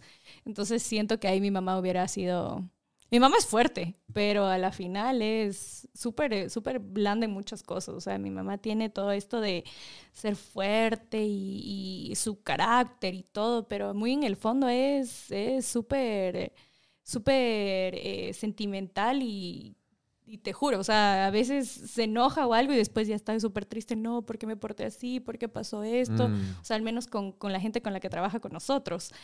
Entonces yo sí he visto eso y sé que si fuera, si hubiera sido hombre hubiera sido otra historia y mm. no hubiera tenido tanta, eh, por ser hija única, no sé, igual a ti, me imagino también te pasa que, que tus papás te ven como, o sea, tienes eso de, de, que tienes que ser mejor. O sea, tienes... No tienen con quién compararte, dices tú. Sí, exacto. Entonces no tienen con quién compararte, pero también quieren es, o sea, lo que ellos fueron, pero más para ti. Entonces es algo que yo con mi mamá decía, chuta, o sea, yo, mi mamá es eh, una empresaria, fue emprendedora, empresaria, súper super top, y esto, eh, rebasar eso es, es fuerte. Mm, la presión. Sí, esa presión también. Pero no sé, yo siento que con un hombre hubiera sido otra historia, la verdad. Y porque le veo también, más que nada con sus hermanos, que dice que siempre se pelea y todo, pero los hermanitos son como que, ay, mis hermanitos. te juro, yo sí, ya, ya lo sé, de ley sería así. ¿Le tienes miedo a la muerte? Eh, no, la verdad, no le tengo miedo a la muerte. No, nunca he... Eh, ¿Has meditado sobre la muerte? No, nunca he meditado, nunca he pensado en la muerte, entonces creo que por esa razón también no le tengo miedo a la muerte. Mm. Creo que eres la segunda persona que me ha preguntado algo así, pero no. algo así, como algo no, Como, no, no, no, como que esa pregunta mm, no, no, no me la han hecho. Mm. Eh, alguien me la hizo alguna vez, pero nunca le he dado, o sea, nunca he pensado en eso. Mm. Incluso soy, mira, o sea, ya me he caído tantas veces del caballo, creo, es una loca, pero me han pasado tantas cosas y yo soy de las personas que igual, o sea, sigo, sigo, eh, digo más que nada que yo sí me arriesgo mucho. O sea, me sigo arriesgando. Obviamente nunca me arriesgaría a hacer algo que ocasione mi muerte, pero eh, a lo que voy es que no, no, no soy miedosa en ese sentido. O sea, y, no en eso no, no, no lo no he pensado. ¿Cuál crees que ha sido el peor consejo que te han dado en tu vida? Eh, mm, eso es eh, tal vez volver con tu ex. Por algunas amigas, ah, sí, puede, puede, ser ese de parte. Y, a, y, a nivel profesional, ¿cuál ha sido el peor consejo? El peor que te consejo eh, a nivel profesional, eh, creo que en estos seis años que he estado en el sector público, algún consejo que me han dado, eh, me han dicho, "Mm, vuelve a trabajar con la persona, como que dale una segunda oportunidad, sería básicamente. Mm. Creo que eso. ¿Y por qué te digo que ha sido el peor? Porque eso me ha hecho muy, eh, como a ser muy confianzuda, confiar mucho en las personas. Entonces Mm. creo que fue una de las cosas que me decían, no, eh, ella es, eh, es buena persona, dale otra oportunidad y tal. Y yo siempre fui así. Entonces, cada vez que daba una segunda oportunidad era, no, Dios mío, esto es mi culpa. Yo ya, sí, yo creo que es la, es la, la típica que dice, fool me once, eh, shame on, on you, fool me twice, shame on me. Entonces, así, tal cual. Eso es. Así, y creo que te pasa a nivel de, de todo, de, de relaciones, de amistades, profesional, todo, todo. Sí, hasta con los cachos, ese, ese- con los- ese dicho que digo. dijiste es lo mismo, claro. Si me pones la primera, es Ajá, tu culpa, la segunda ya es, es la mía. Nicole, ¿quién ha sido? Seguramente tienes varios mentores, pero como que ese mentor determinante que te tiene en este punto en tu vida, en donde estás. Definitivamente mi madre. Es mi mentora, mi, mi rol, ah, mi modelo a seguir, es de ella.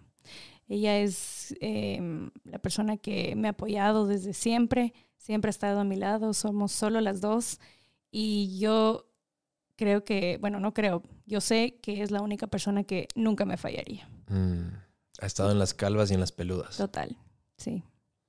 Qué lindo.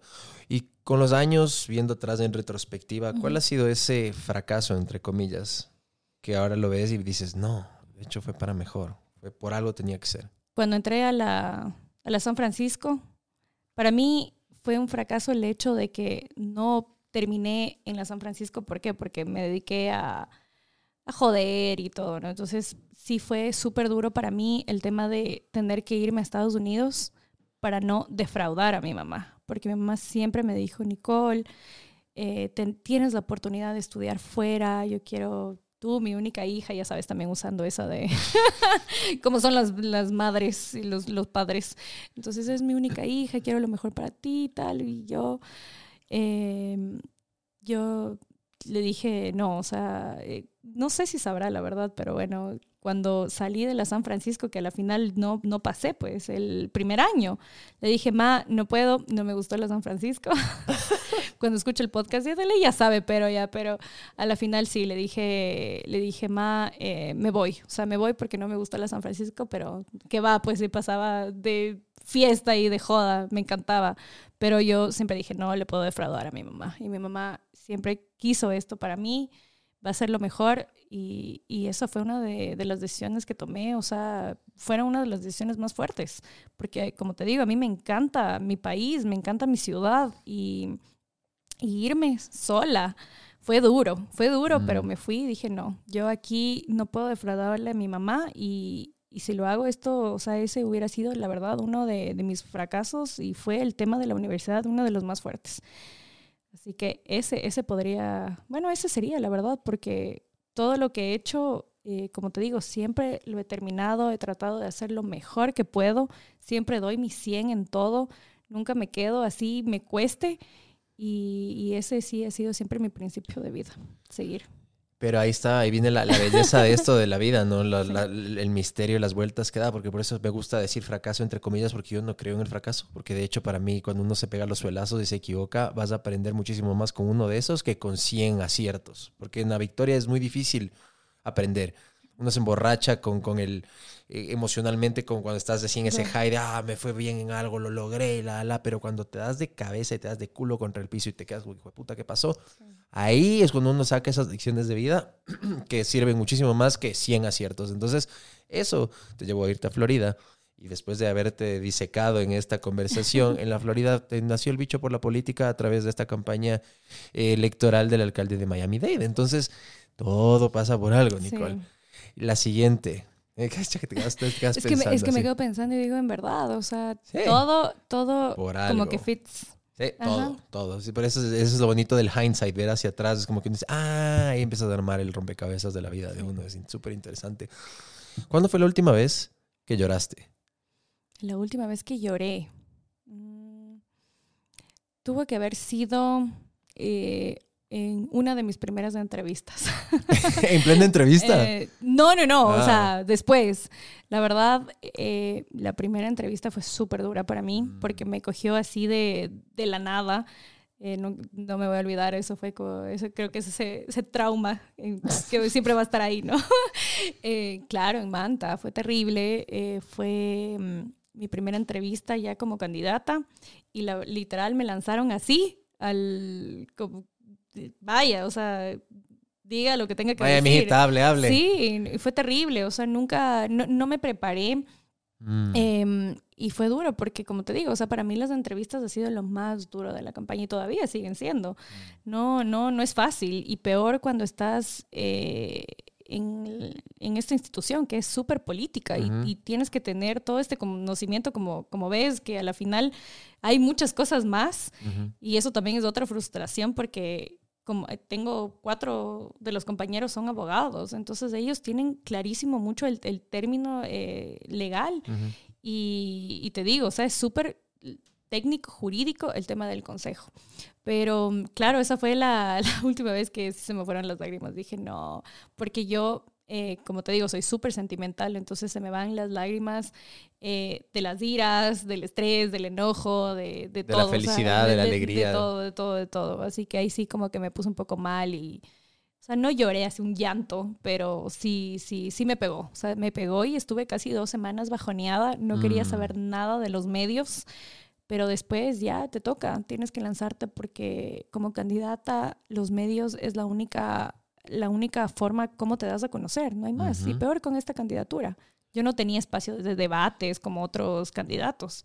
Fue súper difícil. Aparte, también estábamos en medios no tradicionales, entonces no teníamos, digamos, el canal de Teleamazonas, de Ecuavisa. Bueno, pero con todo respeto a esos medios, llegas ahí y tienes dos minutos para solucionar los problemas del país en dos, tres minutos, como que no hay contexto para nada. Claro, pero eso a la final es como que te ve más personas, o sea, a nivel nacional. Entonces, imagínate, yo iba a medios digitales, por Zoom, o sea, todas estas cosas que usamos, pero era, era la única manera. Si mm. no, no, no podías, no podías. ¿Cuándo fue la última vez que cambiaste de parecer o de mentalidad sobre un tema importante? Mm, creo que fue He cambiado en algunas ocasiones, ahorita en el consejo, con tantas cosas que tenía. la verdad, em, puedo decir que tal vez en, en, eh, el tema de...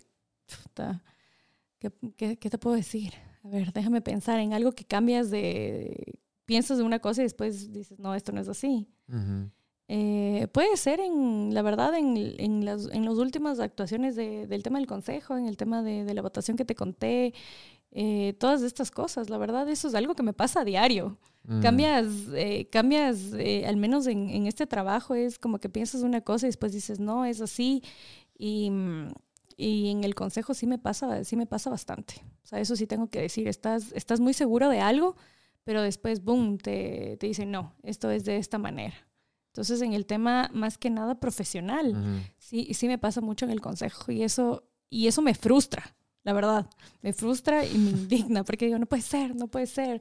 Tanta burocracia, tanta tramitología, tantas cosas que tienen que pasar. Creo que eso también es lo que todo el mundo odia del sector público y por eso no confían en, claro. en el sector y público. Y peor si es que vienes del privado, que estás acostumbrado a que es todo para ayer, entonces es heavy. La última. Dime. Si es que podrías sentarte el día de hoy con Nicole Bonifaz de 17 años, así más o menos a punto de brincar a la universidad. Así al frente, como me tienes a mí. ¿Qué le dirías?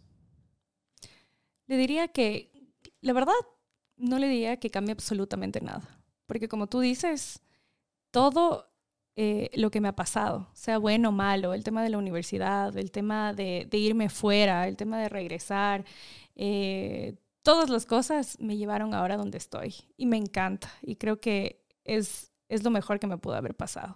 En su momento eh, sufrí mucho cuando me fui a Estados Unidos sola, pero fue una experiencia que me hizo crecer muchísimo. Yo, como tú dices, una niña consentida de hija de no mami. dije nada, no pongas palabras de mi boca. niña consentida, ¿no? Y tampoco es que era tan consentida. Mi mamá es heavy, es tenaz. Ella, es, eh, o sea, sí me consiente, pero de chiquita era, me decía, a ver, no, tenía para comprarme, no sé, dos juguetes y me decía, no, ¿cuál? ¿Quieres Elige. este o este? Y yo, no, quiero los dos. Y ella, no. Yo, no. O sea, mi papá era el que me consentía y me decía, no, cómprale todo. Pero no, mi mamá era fuerte. Y, mm, y te digo, fue súper duro irme y estar sola. Imagínate, cuando siempre, siempre has tenido a alguien que, que te lave la ropa, que te cocine. Dios mío, aparte mis dos primeros años subí como 20 libras. En Miami. Porque comía demasiada comida chatarra porque no sabía cocinar. Entonces imagínate, sufrí, no mentira, pero en verdad, o sea, eh, lavar la ropa, me acuerdo clarito cómo manché tantas blusas. No. El blanco con los colores no fue que locura que toda la gente dirá qué carichina está. Se te cogieron full cosas en la secadora de no, ley. te juro, te juro, o sea, fue, fue tenaz, pero sí, fue algo que me hizo madurar muchísimo y si yo no me hubiese ido, Mm. quién sabe, sería en verdad otra persona porque seguiría en, en- en el tema de, de tener algo, no es, no es por decir, pero tal vez todo más fácil. Mm. Entonces yo creo que cuando estás en situaciones en donde, en donde sales de tu zona de confort, en donde es algo nuevo para ti, y sí creces y maduras. Entonces sí fue duro. Yo fui una persona que yo empecé a trabajar. Mi mamá me decía, no, te, te- te envío dinero al principio y todo para la universidad. Y yo, no, ma, o sea, tú utiliza para, para tus gastos, a mí solo mándame lo de la universidad y yo quiero mantenerme sola. O sea, en verdad empiezas, empiezas a... Quieres ser súper responsable, o sea, ya quieres Mm. ser como que un adulto, así un grown-up, eres en verdad.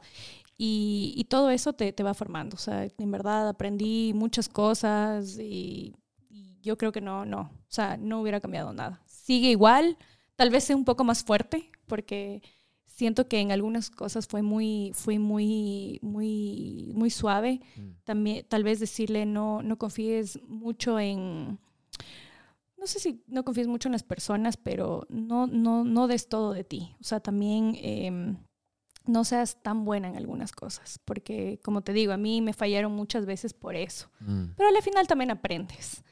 Entonces, eso, eso es lo que yo le diría. Sigue, sigue tu camino, no, Mentira, no, sigue, sigue y, y cosas buenas te van a pasar, solo espera. Y de cierta manera creo que eso también le dirías a los jóvenes que tal vez te están viendo y escuchando y, y dicen, yo quiero hacer lo que está haciendo Nicole, es tan joven y está en un puesto súper importante y tal vez me quiero dedicar a la política, ¿les dirías exactamente lo mismo también? Totalmente. Es duro, la verdad.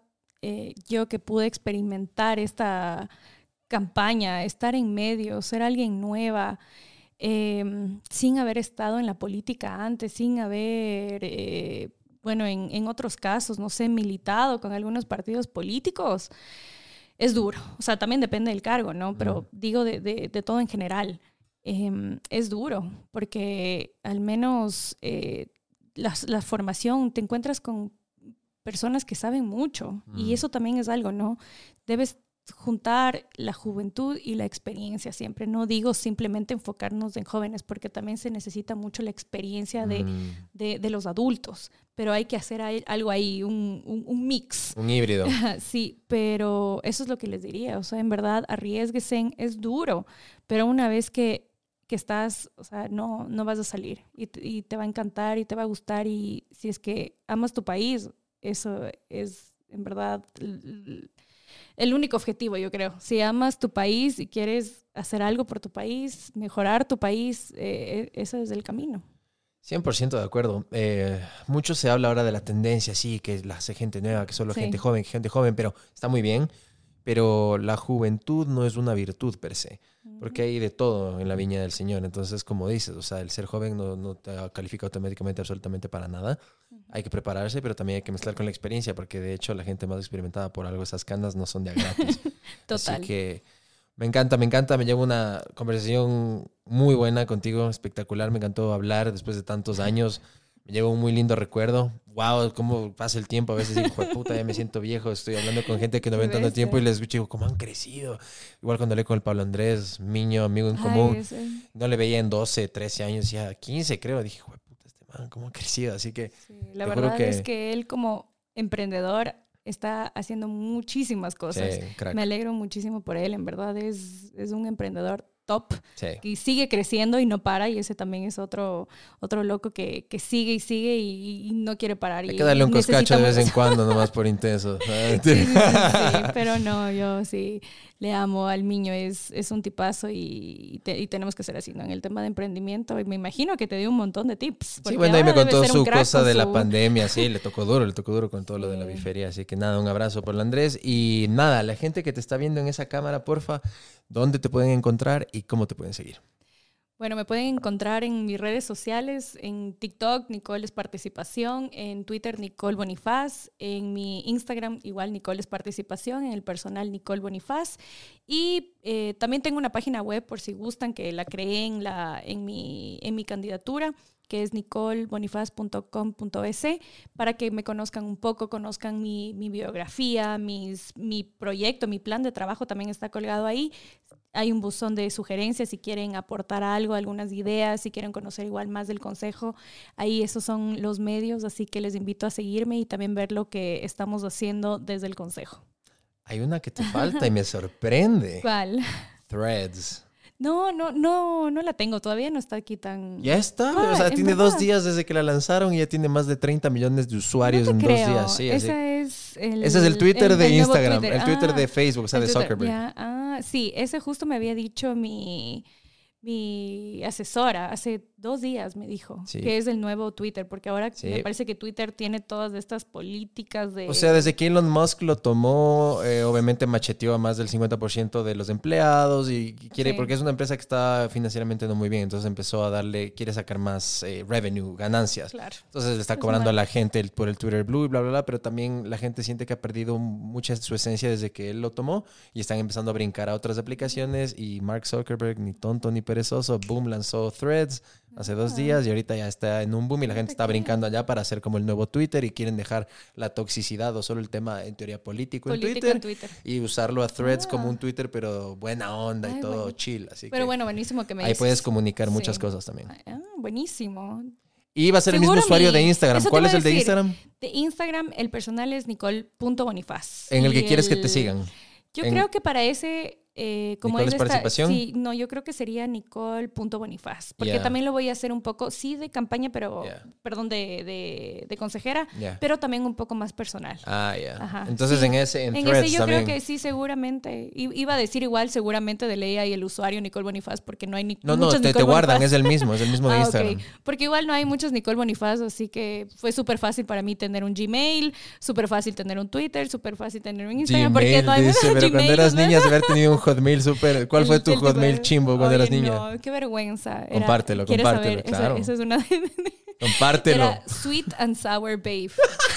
Arroba hotmail.com. Y tenía un número, creo. Qué No. sí. Terrible. Oye, pero es que mucha gente, ¿te, te acuerdas en esos tiempos de... De High Five y del, de del High Hotmail. Five, de AOL, de, Del de Messenger. Messenger. todas esas cosas y nos poníamos unos, unos usuarios terribles. Imagínate yo el Sweet and Sour Babe, ese era uno, arroba AOL creo. El otro era, ya después empecé a cambiar un poquito ahí, Nicole, eh, alguna cosa, pero no, qué locura. Miki tu consentida. Que- no, qué, qué loco. ¿Cuál era el tuyo? A ver, de ley tenías una así medio. Adivina. Bueno, tú de ley El tu chamopola, sí. No. Pero sí te- pero sí no tenías una. palabra. No, pero sí tenías un correo así, yo me Era acuerdo. horrible. Pero tú tenías un correo así. era Paul Wars 007. Arroba, ni siquiera Hotmail, msn.com. Ah, hijo de pu- Tú tenías de ese, ¿no? Claro, Ese yo, no, yo no llegué al, al- Ya. al Messenger, de, al MSN. De, ese era de, de Messenger. ¿de Sí, era de lo Sí, mismo, pero yo no quería tener Hotmail, me puse MSN y era Ay. Paul War 007 porque me encanta James Bond.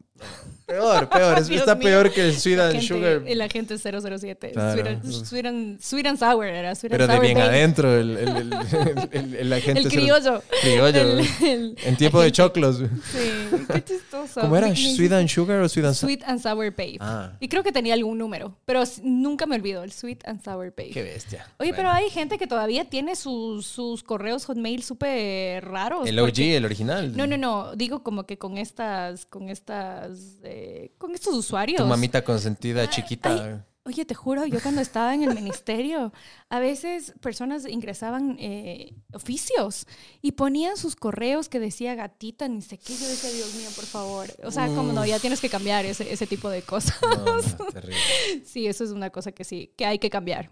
Hay que cambiar. Hay que cambiar. Gracias. Por favor, por Gracias favor. por tu tiempo. Gracias. Nos vemos la Pau, próxima. Qué lindo. Gracias, Gracias. por atenderme otra vez. Ya nos vemos. Gracias. Chao, amigos.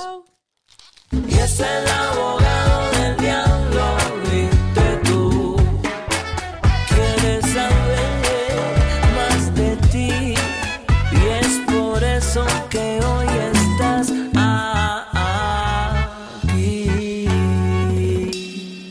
Gracias por acompañarme en un nuevo episodio del podcast. Si es que te gustó o aprendiste algo nuevo, por favor dale 5 estrellas en Spotify y no te olvides de compartirlo con tus amigos u otras personas en las redes sociales, ya que eso nos ayuda a crecer.